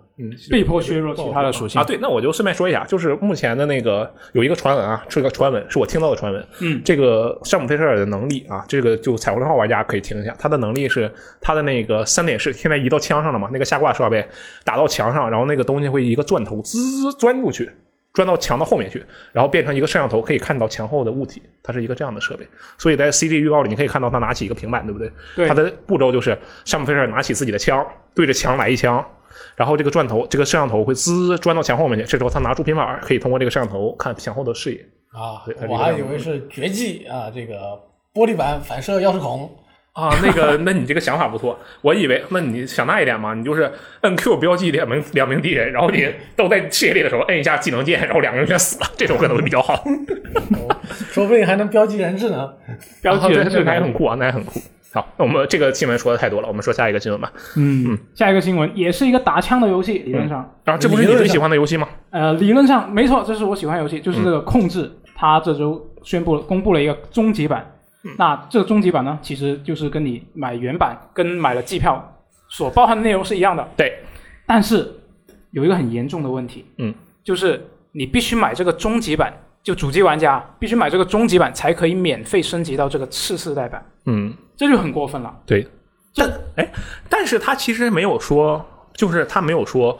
只买本体加 DLC 的人不会变成不会变成终极版，对吧？他还没有啊他说有否认说这，他有说，啊，他有否认这 U 吗？就他是这么说的，啊我我原句说一下 OK 他他发了个大姨微博，他英文跟中文都有，他在这个国服微博上面发了一个啊、翻译版的， OK，然后他原话是这么说的：他是一个答疑嘛，但问题就是我购买了原始版本的这个控制的话，有什么影响吗？那回答就是对次世代版本的免费更新只面向控制的终极版。对，那他这个话我理解下来就是明确了，之前单独买本体以及单独买本体加季票这样的玩家，哎他都没办法。我觉得他这句话升级不一定包含买本体加机票的玩家呀。但是他不是只面向控制终极版玩家吗？啊，对，但是如果他说你买了本体加之后，他声一个声明啊，你买了本体加机票的话，他就自动给你升级成终极版。那可以，我觉得可以。对但但至当少然这是比较他好的现在情况没有还没有这么一个东西嘛。这很神秘啊，很神秘。我觉得这件事情如果摆在上个时代是个很正常的事情。嗯这样嘛，对，你看这个 GTA 五次世代版让你重新买一遍，那《最后生还者》给你出了个《最后生还者 Remaster》，对，嗯，其实我觉得很重要一点，是因为本这这个次世代，两家微软跟索尼之前一直都在说我们这个啊、有很多这个升级的这样的一个优惠，智能或者说分发政策对对智能对分发什么的，对于所以说，对于这个如果你是普通版的玩家来说的话，他们给你的东西就是你能够以向下兼容模式，嗯，在这个次世代上面运行。但如果你是放在过去的角度来看的话，这个如果次世代上面是有升级版，那肯定是要你另外买一份的。但是到了这一代开始出现这个智能升级的这一个智能分发的这一个东西出来以后呢，大家就就觉得为什么你这个呃只不过是去年刚出的游戏，你接下来要再出次世代版，你就要让我再买一份。那些放在以前的，那就是让你再买一份。对，比如说《最后生还者》是吧？那比如说这个 GTA 五，嗯对，比如 GTA，对，对他这一次，我觉得可以从多个角度来想这个事情吧。首先就是，也可以侧面认证我们对本时代到下时代的过渡感觉没有那么强烈。嗯，对，这是一点。然后还有就是，其实像把游戏，如果你买了本体加 DLC，就会自动升级成终极版这种设定，之前是有过的，像是无之三，无之三是这样，它会自动升级成年度版。是那个呃，古墓丽影。古墓丽影是会自动升级成二十周年啊，它不是自动升级，它是你原版那个，首先你买不了了，然后你再买就只能买那个二十周年纪念版。然后如果你之前买的是那个加了 Season Pass 加了机票的那个版本的话，它会帮你把它捆绑成一个那个呃二十周年纪念版。但是这两个都面临的一个不同点是，就跟刚才 E.K 老师说的一样，就是这两个游戏它是不需要考虑次世代的，它没有次世代升级这个这一条，它只是变成了一个完整版而已。但是控制它是一个有一个升级成次世代，可以在次世代主主机上新去玩的一个这样的一个不同的地方。对，所以说我觉得这件事情啊，你要说它恶不恶心，我觉得是绝对恶心的。就是你让最早花钱的那批人有最差的体验，这是绝对恶心的，这是对没有没有没有争议的。但是这个事情，你要说他这么做，他会不会，他是不是有自己的这种考虑呢？那肯定也是有，他商人肯定是这么想的，其对实吧？按照过去的逻辑的话，既然你是最喜欢这个游戏的人，那你次世代版你肯定也会主动去买，获得更好的体验。我觉得嗯因为这是过去的逻辑嘛，像大家像我们都买了几份这个 GTA 我五靠，，哦那真是 GTA 五是我最讨厌的游戏，你看，就是为了就是这个原因嘛。对但是这一次不一样嘛，因为就是因为两边这个主机厂商开始宣传这个次世代免费提次世代版免费提供这件事情，让大家就觉得，呃，那为什么你不给你就很奇怪，其他人都给了的。对，对，嗯这是重点。行吧，这个我觉得最终啊，我觉得最终如果他真的能做到次世代版的内容，不是首先它内容已经确定了，就是原本这些东西，但是如果他能做到在体验上有着特别特别大的进步，就是超棒的优化体验，好像也不太行，反正，但是假如他有特别特别棒的进步体验，就是我开菜单儿。一秒钟就半秒钟就开菜单，一瞬间就开菜单，然后我帧数就是稳定六十，光影特效完全升级，整个画面特别的棒。我这个杰西，我你可以很多很多的，你可以自选杰西的年龄，不只能自选杰西的服装了，你能选他的年龄啊。我瞎编的，就是差不多这种感觉。如果真的能做到这种程度的话，我觉得我勉强能接受吧。但是毕竟你现在 GTA 五的四十代版，那人家可是实打实的多了那么多新电台、新的第一人称模式，对不对？你再说这个《最后生还者》，那是人家真的就是完全六十帧了呀，而且绑了所有的 DLC，对不对？这个真的是不太好比。这个怎么说呢？控制的这个东西很危险，非常说很危险。对，只因为它在这个现营呃怎么说商业模式产生一定改变的时候，他决定自己出头，告诉别人我就是坚持以前的那个形式的人，那么肯定就会被当成靶子，至少在一段时间内被当成靶子。这个事情未来怎么看？就是未来以后的这个，就是说，在今年或者明年发售本世代游戏的厂商，会不会给这个次世代游戏次世代版的游戏就得看它到底有多少家会给。对，呃，到后边你根据它的这个比例呢，你就可以看得出到底是哪一方面更占优势。嗯所以这个只能慢慢看。对，没想到这时代幺蛾子还挺多的啊！这个先是有个六十涨七十美元，然后又搞了一个这么个玩意儿。不过其实这么一想，上时代那个什么也挺也不少，有那个就是不能卖二手，反正就各种事儿吧。我不是说 Xbox 那个不能卖二手啊，是那个当时我记得《刺客信条》最开始，《刺客信条三》吧还是哪一代，要你不仅要插光碟，还要输入那验证码，输入一次之后那验证码就作废了，然后那游戏就没法出二手了。 反正就是嗯哦那我我记得我印象当中没有，我当时玩那个《刺客信条三》，我就是碟塞进去就哦那完个了，是 PC 版的，PC 版的，对我记错了，是 PC 版的，跟主机没有关系。对对对对对，让那个。但是 PS 三时代有不少游戏为了防二手，它你要你要进行线上对战的话，你要买它的那个线上通呃对战通行证，哦，对，对，这当时那个什么嘛，我去，我印象特别深啊，那个二百五十六人激爽激斗游戏 MAB 嘛，对不对？啊卖个我们看一下下一条新闻吧。嗯，下一条新闻也是跟一个发行商有关。嗯，那这个 THQ 的母公司叫做哎，这个应该怎么念呢？Embracer。 OK， Brother，好酷对这个这个发行商这嗯个公司呢，它就本周是一口气收购了八家工作室，爽哎！八家，嗯，其中呢就包括这个地铁系列的开发商四 A Games，嗯以及叛乱系列的开发商。那这两个开发商呢，也都是都是一同作为独立工作室加入到这个集团下属的这个 Saber Interactive 下面。对对吴王互娱啊，哎这个有一个民间翻译名叫吴王互娱，啊，是吗？对，哦，民间翻译，傻啊，瓜民间翻译。反正反正都是归归属到这个呃工作室下方了。对，那他们是在这个地铁系列的开发商四 A Games 就跟这个开发商就正在合作推出一个全新的项目。嗯，他说将会结合四 A Games 在引擎和技术上面的三 A 制作能力。嗯，那在这个加上他们这个多人游戏和线上运营的经验，嗯，然后四 A 自己呢也在做一个全新的三 A 级 IP 的开发，将会充分利用到地铁系列的十年的一个开发经验。嗯，那后者这就是这个叛乱系列的开发商呢，他也是会啊、跟也是在他们他们也在做一个未公布的自有 IP，嗯，然后也在合作开发这个叛乱沙漠风暴的主机版。那后这个主机版是预计在二零二一年的上半年发售，对，那其他的那八个工作室里面，其他一些工作室呢，都是一些十几人、几十人的中小团队。嗯，有这个手游运营商，也有这个电影、电视版权的销售代理商。它的坡很大，嗯嗯，大家觉得这个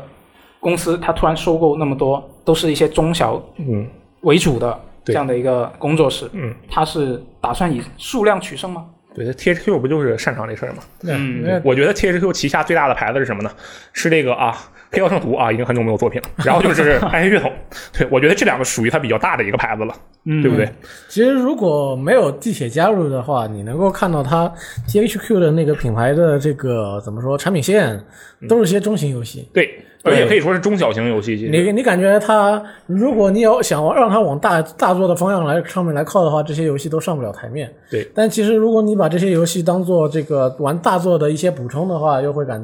又会能够淘到不少让自己感到非常有我趣觉的得东西。特别棒啊！就当年我玩 GTA 玩的，我玩的玩我最讨厌的 GTA 的时候啊，我中嗯间就穿插了玩的这个《黑道圣徒三》，我觉得这游戏太牛逼了，比 GTA 好玩啊！我靠，啊，当然开玩笑。 然后我觉得，呃，他的这个怎么说，其实挺容易理解吧？他这个毕竟啊，吴王互娱啊，这个这个也也算是小有名气了。我觉得他这个啊，僵尸世界大战对不对？当然，其实他最出名的，我觉得是他的那些移植，他就特别擅长干这种事儿。就比如说他刚才也说了，在那个叛乱做主机版，对不对？我觉得他跟那个，首先这个地铁可能会出个 Switch 版。地地铁这个啊，我是说这个最新作《地铁离乡》啊，可能会出一个 Switch 版。真的吗？我觉得真的可能啊出吗？你要相信这个吴王互娱嘛，对不对？ 然后还有一点就是，我觉得四 A 加入到这个呃吴王互娱下面，给我一种什么感觉呢？给我一种就是呃阿卡恩在贝塞斯达下面的感觉，就是这种感觉，就是它跟整个整个这个发行商的这个这个资怎么说呢？气质啊，格格不入。这个四 A 啊，给人的感觉就是我们是一群老毛子，我们闷头做游戏，我们没事喝点伏特加啊，我我瞎编的啊，就是这种感觉。但是你要说这个吴王互娱呢，我觉得他这个就像是一群啊非常有活力的啊这个潮流青年，不能潮流中年，一直在掌握着这些呃非常精频繁的接手这些游戏界的这个中小型作品，跟这个 CIA 感觉就相性就不是很符。然后你说他俩会合作出一个游戏，我就很难想象这个游戏会是什么鬼样子。说明四 A 卖身卖不了太大价钱。这个我觉得这个真的很神秘。你说地铁的那些特性，它恰好就不是一个当代的一个潮流的中小型游戏可可能拥有的特性。那手感做的特别，你我觉得手感特别好，但是它不是好，它其实是特别，它的手感很特别，对不对？但其实从我的想法来看的话，这一次收购其实是代表着这个 Embracer 它是想要提升，或是想要获得一个自己的三 A 产品线，嗯，那就是说填充自己的一些不足，但是或者说扩充一下自己所没有的东西，而且正好又是这个四 A 是跟他们合作了很久，对，的一个发行商。呃，四 A 在从战乱的乌克兰把一部分人拉去马耳他，应该也有他们的这个一份这个功劳在里面。对，一份推动吧。所以说，嗯如果四 A 想找可靠的人的话，那么这个合作了很久的这家公司其实是一个不错的选择。呻吟毫无排面。对，但是如果你要去跟这个，你想要卖身，把自己卖给其他的大公司的话，那可能你感觉到可能合作上面也许会有这个障碍对啊，要保持重新独立性可能也是一个重问题。嗯新适重新适应，可能又有感觉到有点，呃，需要其他的这个，呃，怎么说一一段的时间啊之类的。对，或者是磨合呀之类的。对他觉得可能这样做，而且他作为这一家公司里边唯一一个能产出高质量三 A 大作的这个工作室，可能也他不至会于这么惨吧？ 他没意会见获得这个额外的重视啊，或者说额外的这个机会啊之类的。嗯，毕竟这个活这个集团里面就你们能干嘛。嗯，那是他们作为一种独一性、唯一性，可能也会让他们获得一些益处之类的，这也是说不定的一件事情。嗯，那我觉得如果就这种索微软、索尼都在买这个游戏工作室的这个怎么说这个策略的话，那如果他们想要去的话，那么索尼、微软肯定对他们张开怀抱。啊对，但是他们觉得可能我去哎，真的，我当时真的真的以为四 A 会跑到微软的手底下去，我真的以为会是这样的。因为之前那个呃地铁的这个离乡呢，它的宣发都是在 Xbox 上，，对，而且当时那个场景，你看啊，当时大家都就好多微工作室都被微软收了嘛，然后当时那个新闻都是什么，说什么啊，微软进来给了我们一大笔钱，然后我们就那啥了，我们就可以自己玩去了。还有就是什么预算是什么鬼，我们不知道什么是预算，我们你不用考虑预算，我们是微软，都是这种新闻。你说我要是个开发商，我这心里，哎呦我的妈，我需要一个这样的爸爸呀，我真的就是这种感觉，对不对？我当时真的以为四 A 就可能就跑到微软下面去了，结果没想到啊，没想到，这个可能就是有一种宁当鸡头不当凤尾的感觉吧。嗯，应该是你找同样的找一家这个发行商发行商当自己的母公司，那找一那可能找一家就能够把自己当当成一个重要团队来看的公司，嗯，可能会更好一点吧。宁当鸡头不当凤尾。对，嗯，我觉得这也是一种想法，对但是具体怎么样，我们现在没有消息，不好说。我们这个也都是推测，嗯对，对，那么我们是不是该看一下本周最后一个新闻了？没错。接下来就是本周最后一个新闻，就在我们录电台之前刚刚发生的。嗯，这什么呢个《堡垒之夜》嚯被苹果和谷歌下架了，他们的哦手游版刺激啊！太刺激了。嗯，但等会儿《堡垒之夜》在苹果跟谷歌上只有手游版，它也没有其他的版本，对不 对？没错，就强调一下，它 OK 是手游版。嗯那怎么回事呢？怎么回事呢？就是因为它这个新版本啊，它是绕过了这个两个平台的一个支付方啊，式。对，它这个事情是这样啊，就是说《堡垒之夜》它在开了一个活动，他说我们这个活动啊叫做这个巨型掉落啊，什么叫做巨型掉落呢？就是我们这个活动里啊，所有的东西，就是你现在开始所有的内购购买物品的东西的价格都调低百分之二十。然后当时看见这个新闻，所有人都我快乐的不行，对不对？然后就去就去买，发现主机端真的就是主机端是真的实打实的降百分之二十，就你原先一百美刀，它现在就是八十美刀。嗯，但是手机端，哎，不是这么回事儿。对，手机端怎么回事儿？来，刘老师给我们说一下。对，手机端就是因为它两个平台它要有百分之三十的抽成。对，嗯，那所以呢，Epic 就决定决定在这个支付方式上面就绕过去，就直接在游戏里面另外的支付，就不用经过这两个平台了。对他给了一个那个额外的支付选项，就是没说错你可以直充啊，不中间没有中间商赚差价，当时就也省了百分之二十，但是它是这种形式去省的。嗯，对，所以这个这一点上，在移动平台跟主机平台这一点是不太一样的，这个需要注意一下。啊，对，对顺便说一句啊，就是当然我不知道我们堡垒之夜玩家有多少。假如你在七月十四日，就一个月之前有充过这个 VB 的话，你现在可以获得百分之二十的 VB 返还，就因为这个活动的原因。就是这个活动是吧？对对，对，就是这个活动的原因。嗯，那 Epic 方面呢，他就说他们这样做是有道理的。嗯，他们说 App Store 上面就苹果这个苹果商店上面呢，有数千款可以绕过苹果支付的应用，比如像亚马逊、百思买、麦当劳等等。嗯那 Epic 就觉得所有开发者对于所有应用都有选择付款方式的自由。对那同时这些应用。就刚刚说的这些麦当劳这些应用啊，也证明了苹果跟谷歌是他们是相信第三方支付也可以是安全的，嗯，那因为之前苹果他们说的说法就是说，我们需要啊、保保证统一的一个支付方式，来保证我们这个平台上面这些应用都是支付都是安全的。对对，那既然如果有别的应用是可以绕过去的，那不就说他这个说法有点不成立了吗？嗯嗯，那苹果方面呢，在堡垒之夜下架之后，他们也发了个声明，简单来说就是说，Epic 在我们这里这个平台已经十年了，嗯，在我们的生态里面得到了很多好处，嗯现在为了自己的利益违反这个规定呢，我们肯定要公事公办去处理的。嗯对那谷歌它下架之后也是给出了类似的说法，嗯，但是呢，它就有个有它补了一句话，就是说我们安卓系统，因为安卓也是谷歌的嘛，嗯，它就说我们安卓系统是一个开放性的系统，对你还能装别家的应用商店，嗯，啊，你不在我们家上架，可以在别家上架，就有点嘲讽的意思啊，对，嗯，它的这个谷歌这边可以多说一句啊，谷歌这个平台不是谷歌这个平台，不好意思，呃，安卓呀，谷歌这个平台 还行，就是安卓。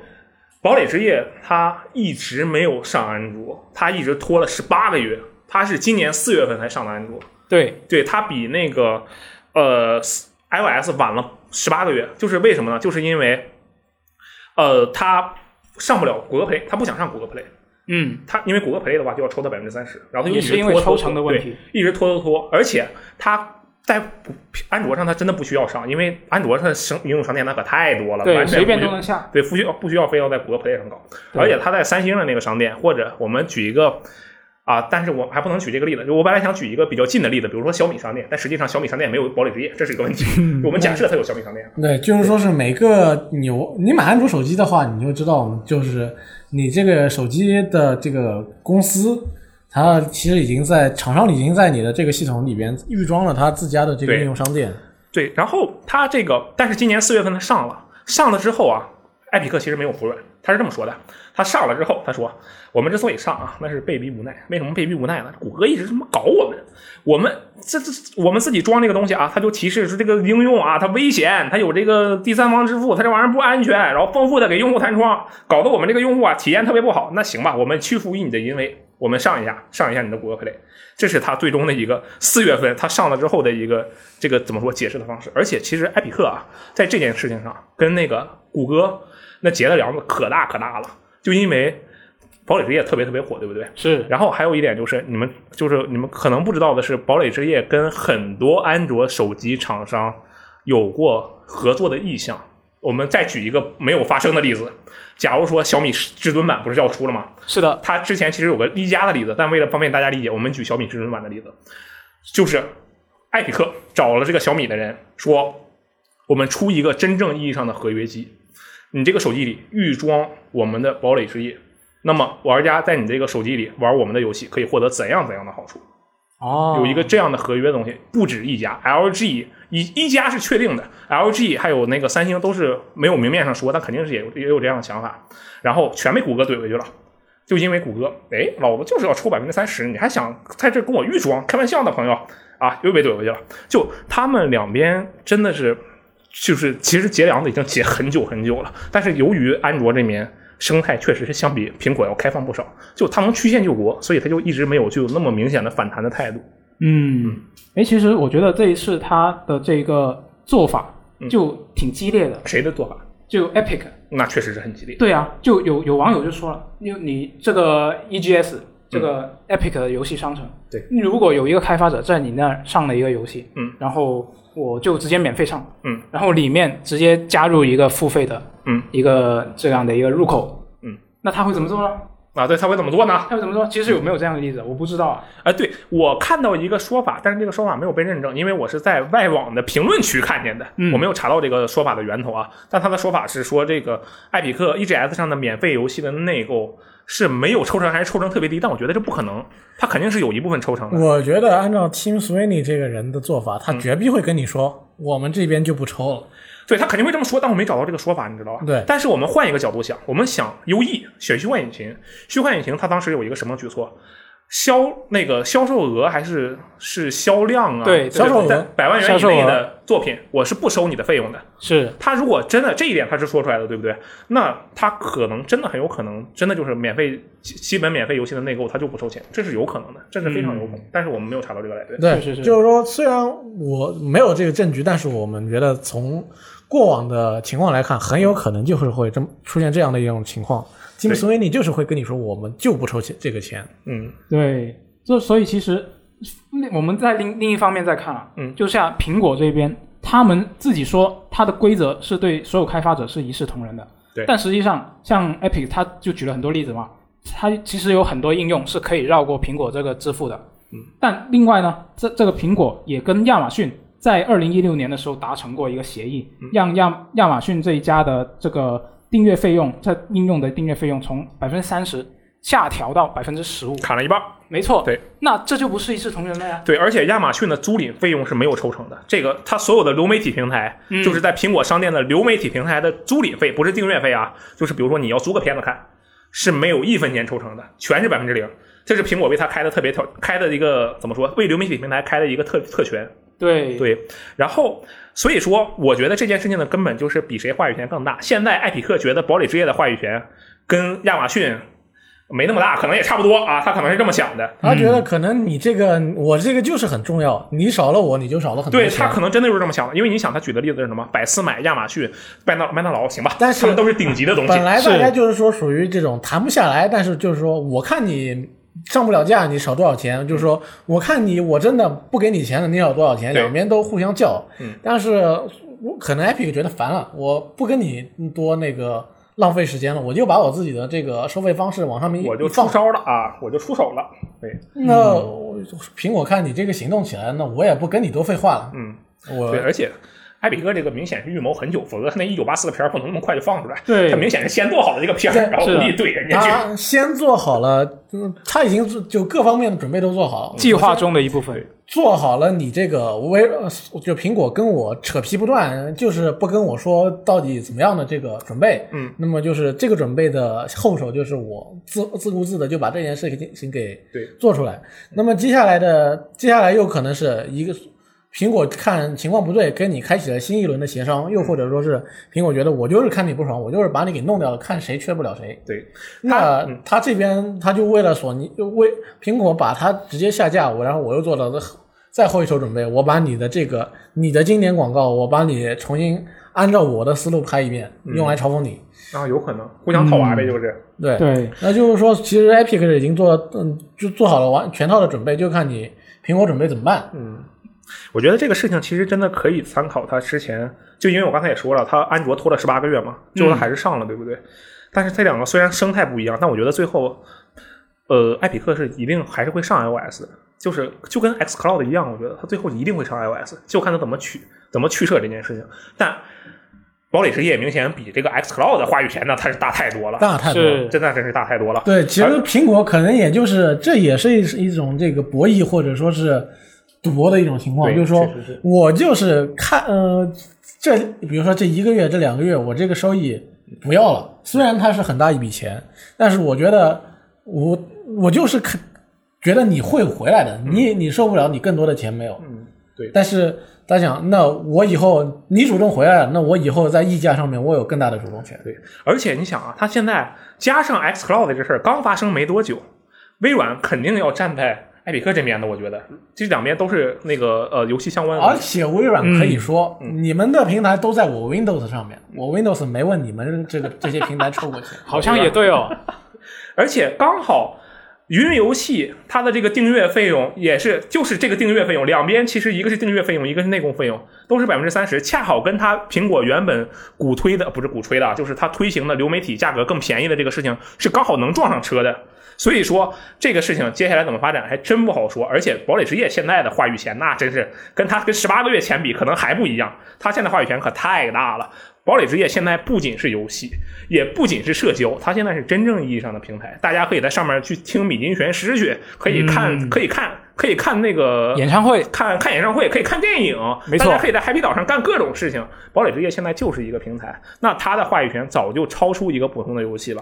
嗯嗯，但是我觉得它跟亚马逊之流可能还是有点差距吧，我觉得，但是真的可能真的就差不多了。这个事情特别特别特别的有看点，我觉得这个事情接下来会怎么样特别好玩。哎，你刚刚说起这个，他之前上谷歌，四月份上谷歌这件事情，嗯我突然就觉得他之前上谷歌看似是一个委曲求全这样的一个操作，嗯，但说不定其实他也是故意的，啊就故意为了能够让谷歌这次能够下架他的应用，有可能。然后他就顺手发起了诉讼。他这个反正确实是肯定人家的大厂嘛，计我划觉也很好得像这个 Epic，它现在是作为弱势一方，也就是说它公司规模没另外两家大。嗯，那么它想要在这个垄断这个方面同时出手，扳倒两家这个嗯呃大型的这个手机操作软件供应商嗯，那它要做的就是以小博大，一定要讲策略嘛。对，你不可能说我就是突然哪一天我跟你讲，呃嗯呃，主动下架，然后说我们跟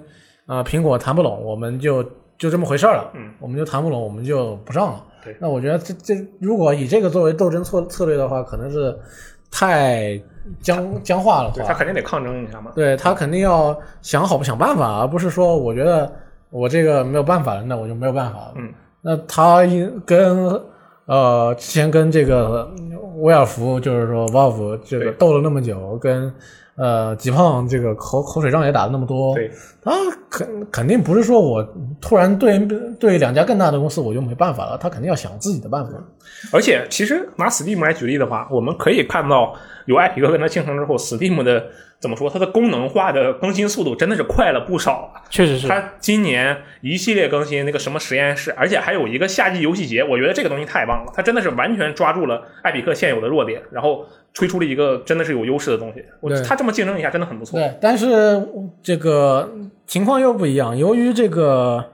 呃，苹果跟谷歌他们所处的生态位置是他们是平台商嘛，啊，对，他们所以他们一定要守住这个收住这个口子，要不然这个口子一开，尤那其以后是所有人都可以这么要求所有了。嗯人都都去跟他们讲，那他行为什么我不行？对，而且他是 Epic 是以一个极为公开的方式进行对抗，嗯，我跟你撕破脸皮了，我就这么干。很高调，那么很也许有很多这个中小软件开发商就盼着 Epic 赢呢，对，而且我觉得这个事情啊，就是假如这次的艾比克成功的话，他真的就做到了。我们举例子，就假如他做到了，以后迟早那主机百分之三十，他也得也得被他怼了。虽然他两年前曾经说过，说我我觉得这个主机啊，还有硬件成本，人家还有各种活动，还有各种宣发，我觉得这个人家收百分之三十正常啊。但是你们 Steam 啊，你们这个苹果，你们这个那个安卓，你们收百分之三十，你们就有问题。他虽然两年前是这么说过，但是他这次成功了，他的野心肯定只会越来越大。你将来没准真的就要去怼到微软跟索尼头上，如果他这次成功了的话，而且我觉得啊，我我是这么想的。如果埃匹克他真的有能力，他我觉得他没有这个能力，但是他如果有能力，他要自己搞个主机出来，他绝对就必怼必怼那个 微软跟索尼，他一定要怼。他现在就是在走一个什么中间商都给我去死，所有的钱你都一定要直接入到我的口袋里，他就是这么想的，但对不哎其对？实就公司的规模来看的话，让他搞手机，让他搞主机都搞不了，他肯定搞不了嗯所自己。以这也是也就想想就算了。这我们可能这现在比较让大家关心的还是这一个东西接下来会怎么走。对所以这个要说预测的话，我们现在挺难的。我觉得啊，我希望是这样的，我希望是苹果做一个一部分的让步，但是肯定不能把这个百分之三十变成百分之零，是肯定不行的，百分之二十、百分之十五。同时呢，想办法让那个 X Cloud 呀也跟进一下。我就主要我其实主要目的是让那个微软那个服务上 iOS，因为我现在手头只有 iOS 设备，我很难受啊，我这个这这个真的很难受。嗯我我的期望是这样啊，但是最后结果怎么样不好说。我觉得可能最后还是不了了之。嗯，应该就我估计，这个抽成可能最后不会变，可能会有其他形式的一些妥协，嗯，但抽成可能最后还是不会变，因为像 E K 刚刚说的，只要他一变，其他所有的都会来找他。万事皆始于一啊，有一个人开头了，后面就根本刹对刹不住了啊。或者说是呃苹果承认你就是跟亚马逊一个级别的公司，嗯，那么啊、呃其他人也就看着就蔫了。啊，也有可能。啊，那这个还是挺厉害的一个方式，我觉得。那他首先要证明啊，你牛逼，然后我再跟你说后面的事情。但啊、这个一切都不好说啊，一切都不好说。只能慢慢等，看看什么情况了。啊，尤其尤其更尤其是现在这个世界上这个行业啊，风起云涌，嗯，谁知道接下来又会发生什么事情呢？说不定这个呃呃，Epic 呃 Epic 也闯入了什么强制收购的这个风波之中呢？谁知道呢？那么以上就是本周的一周新闻评论，感谢大家的收看与收听，我们下期再见，拜拜。拜拜。拜拜。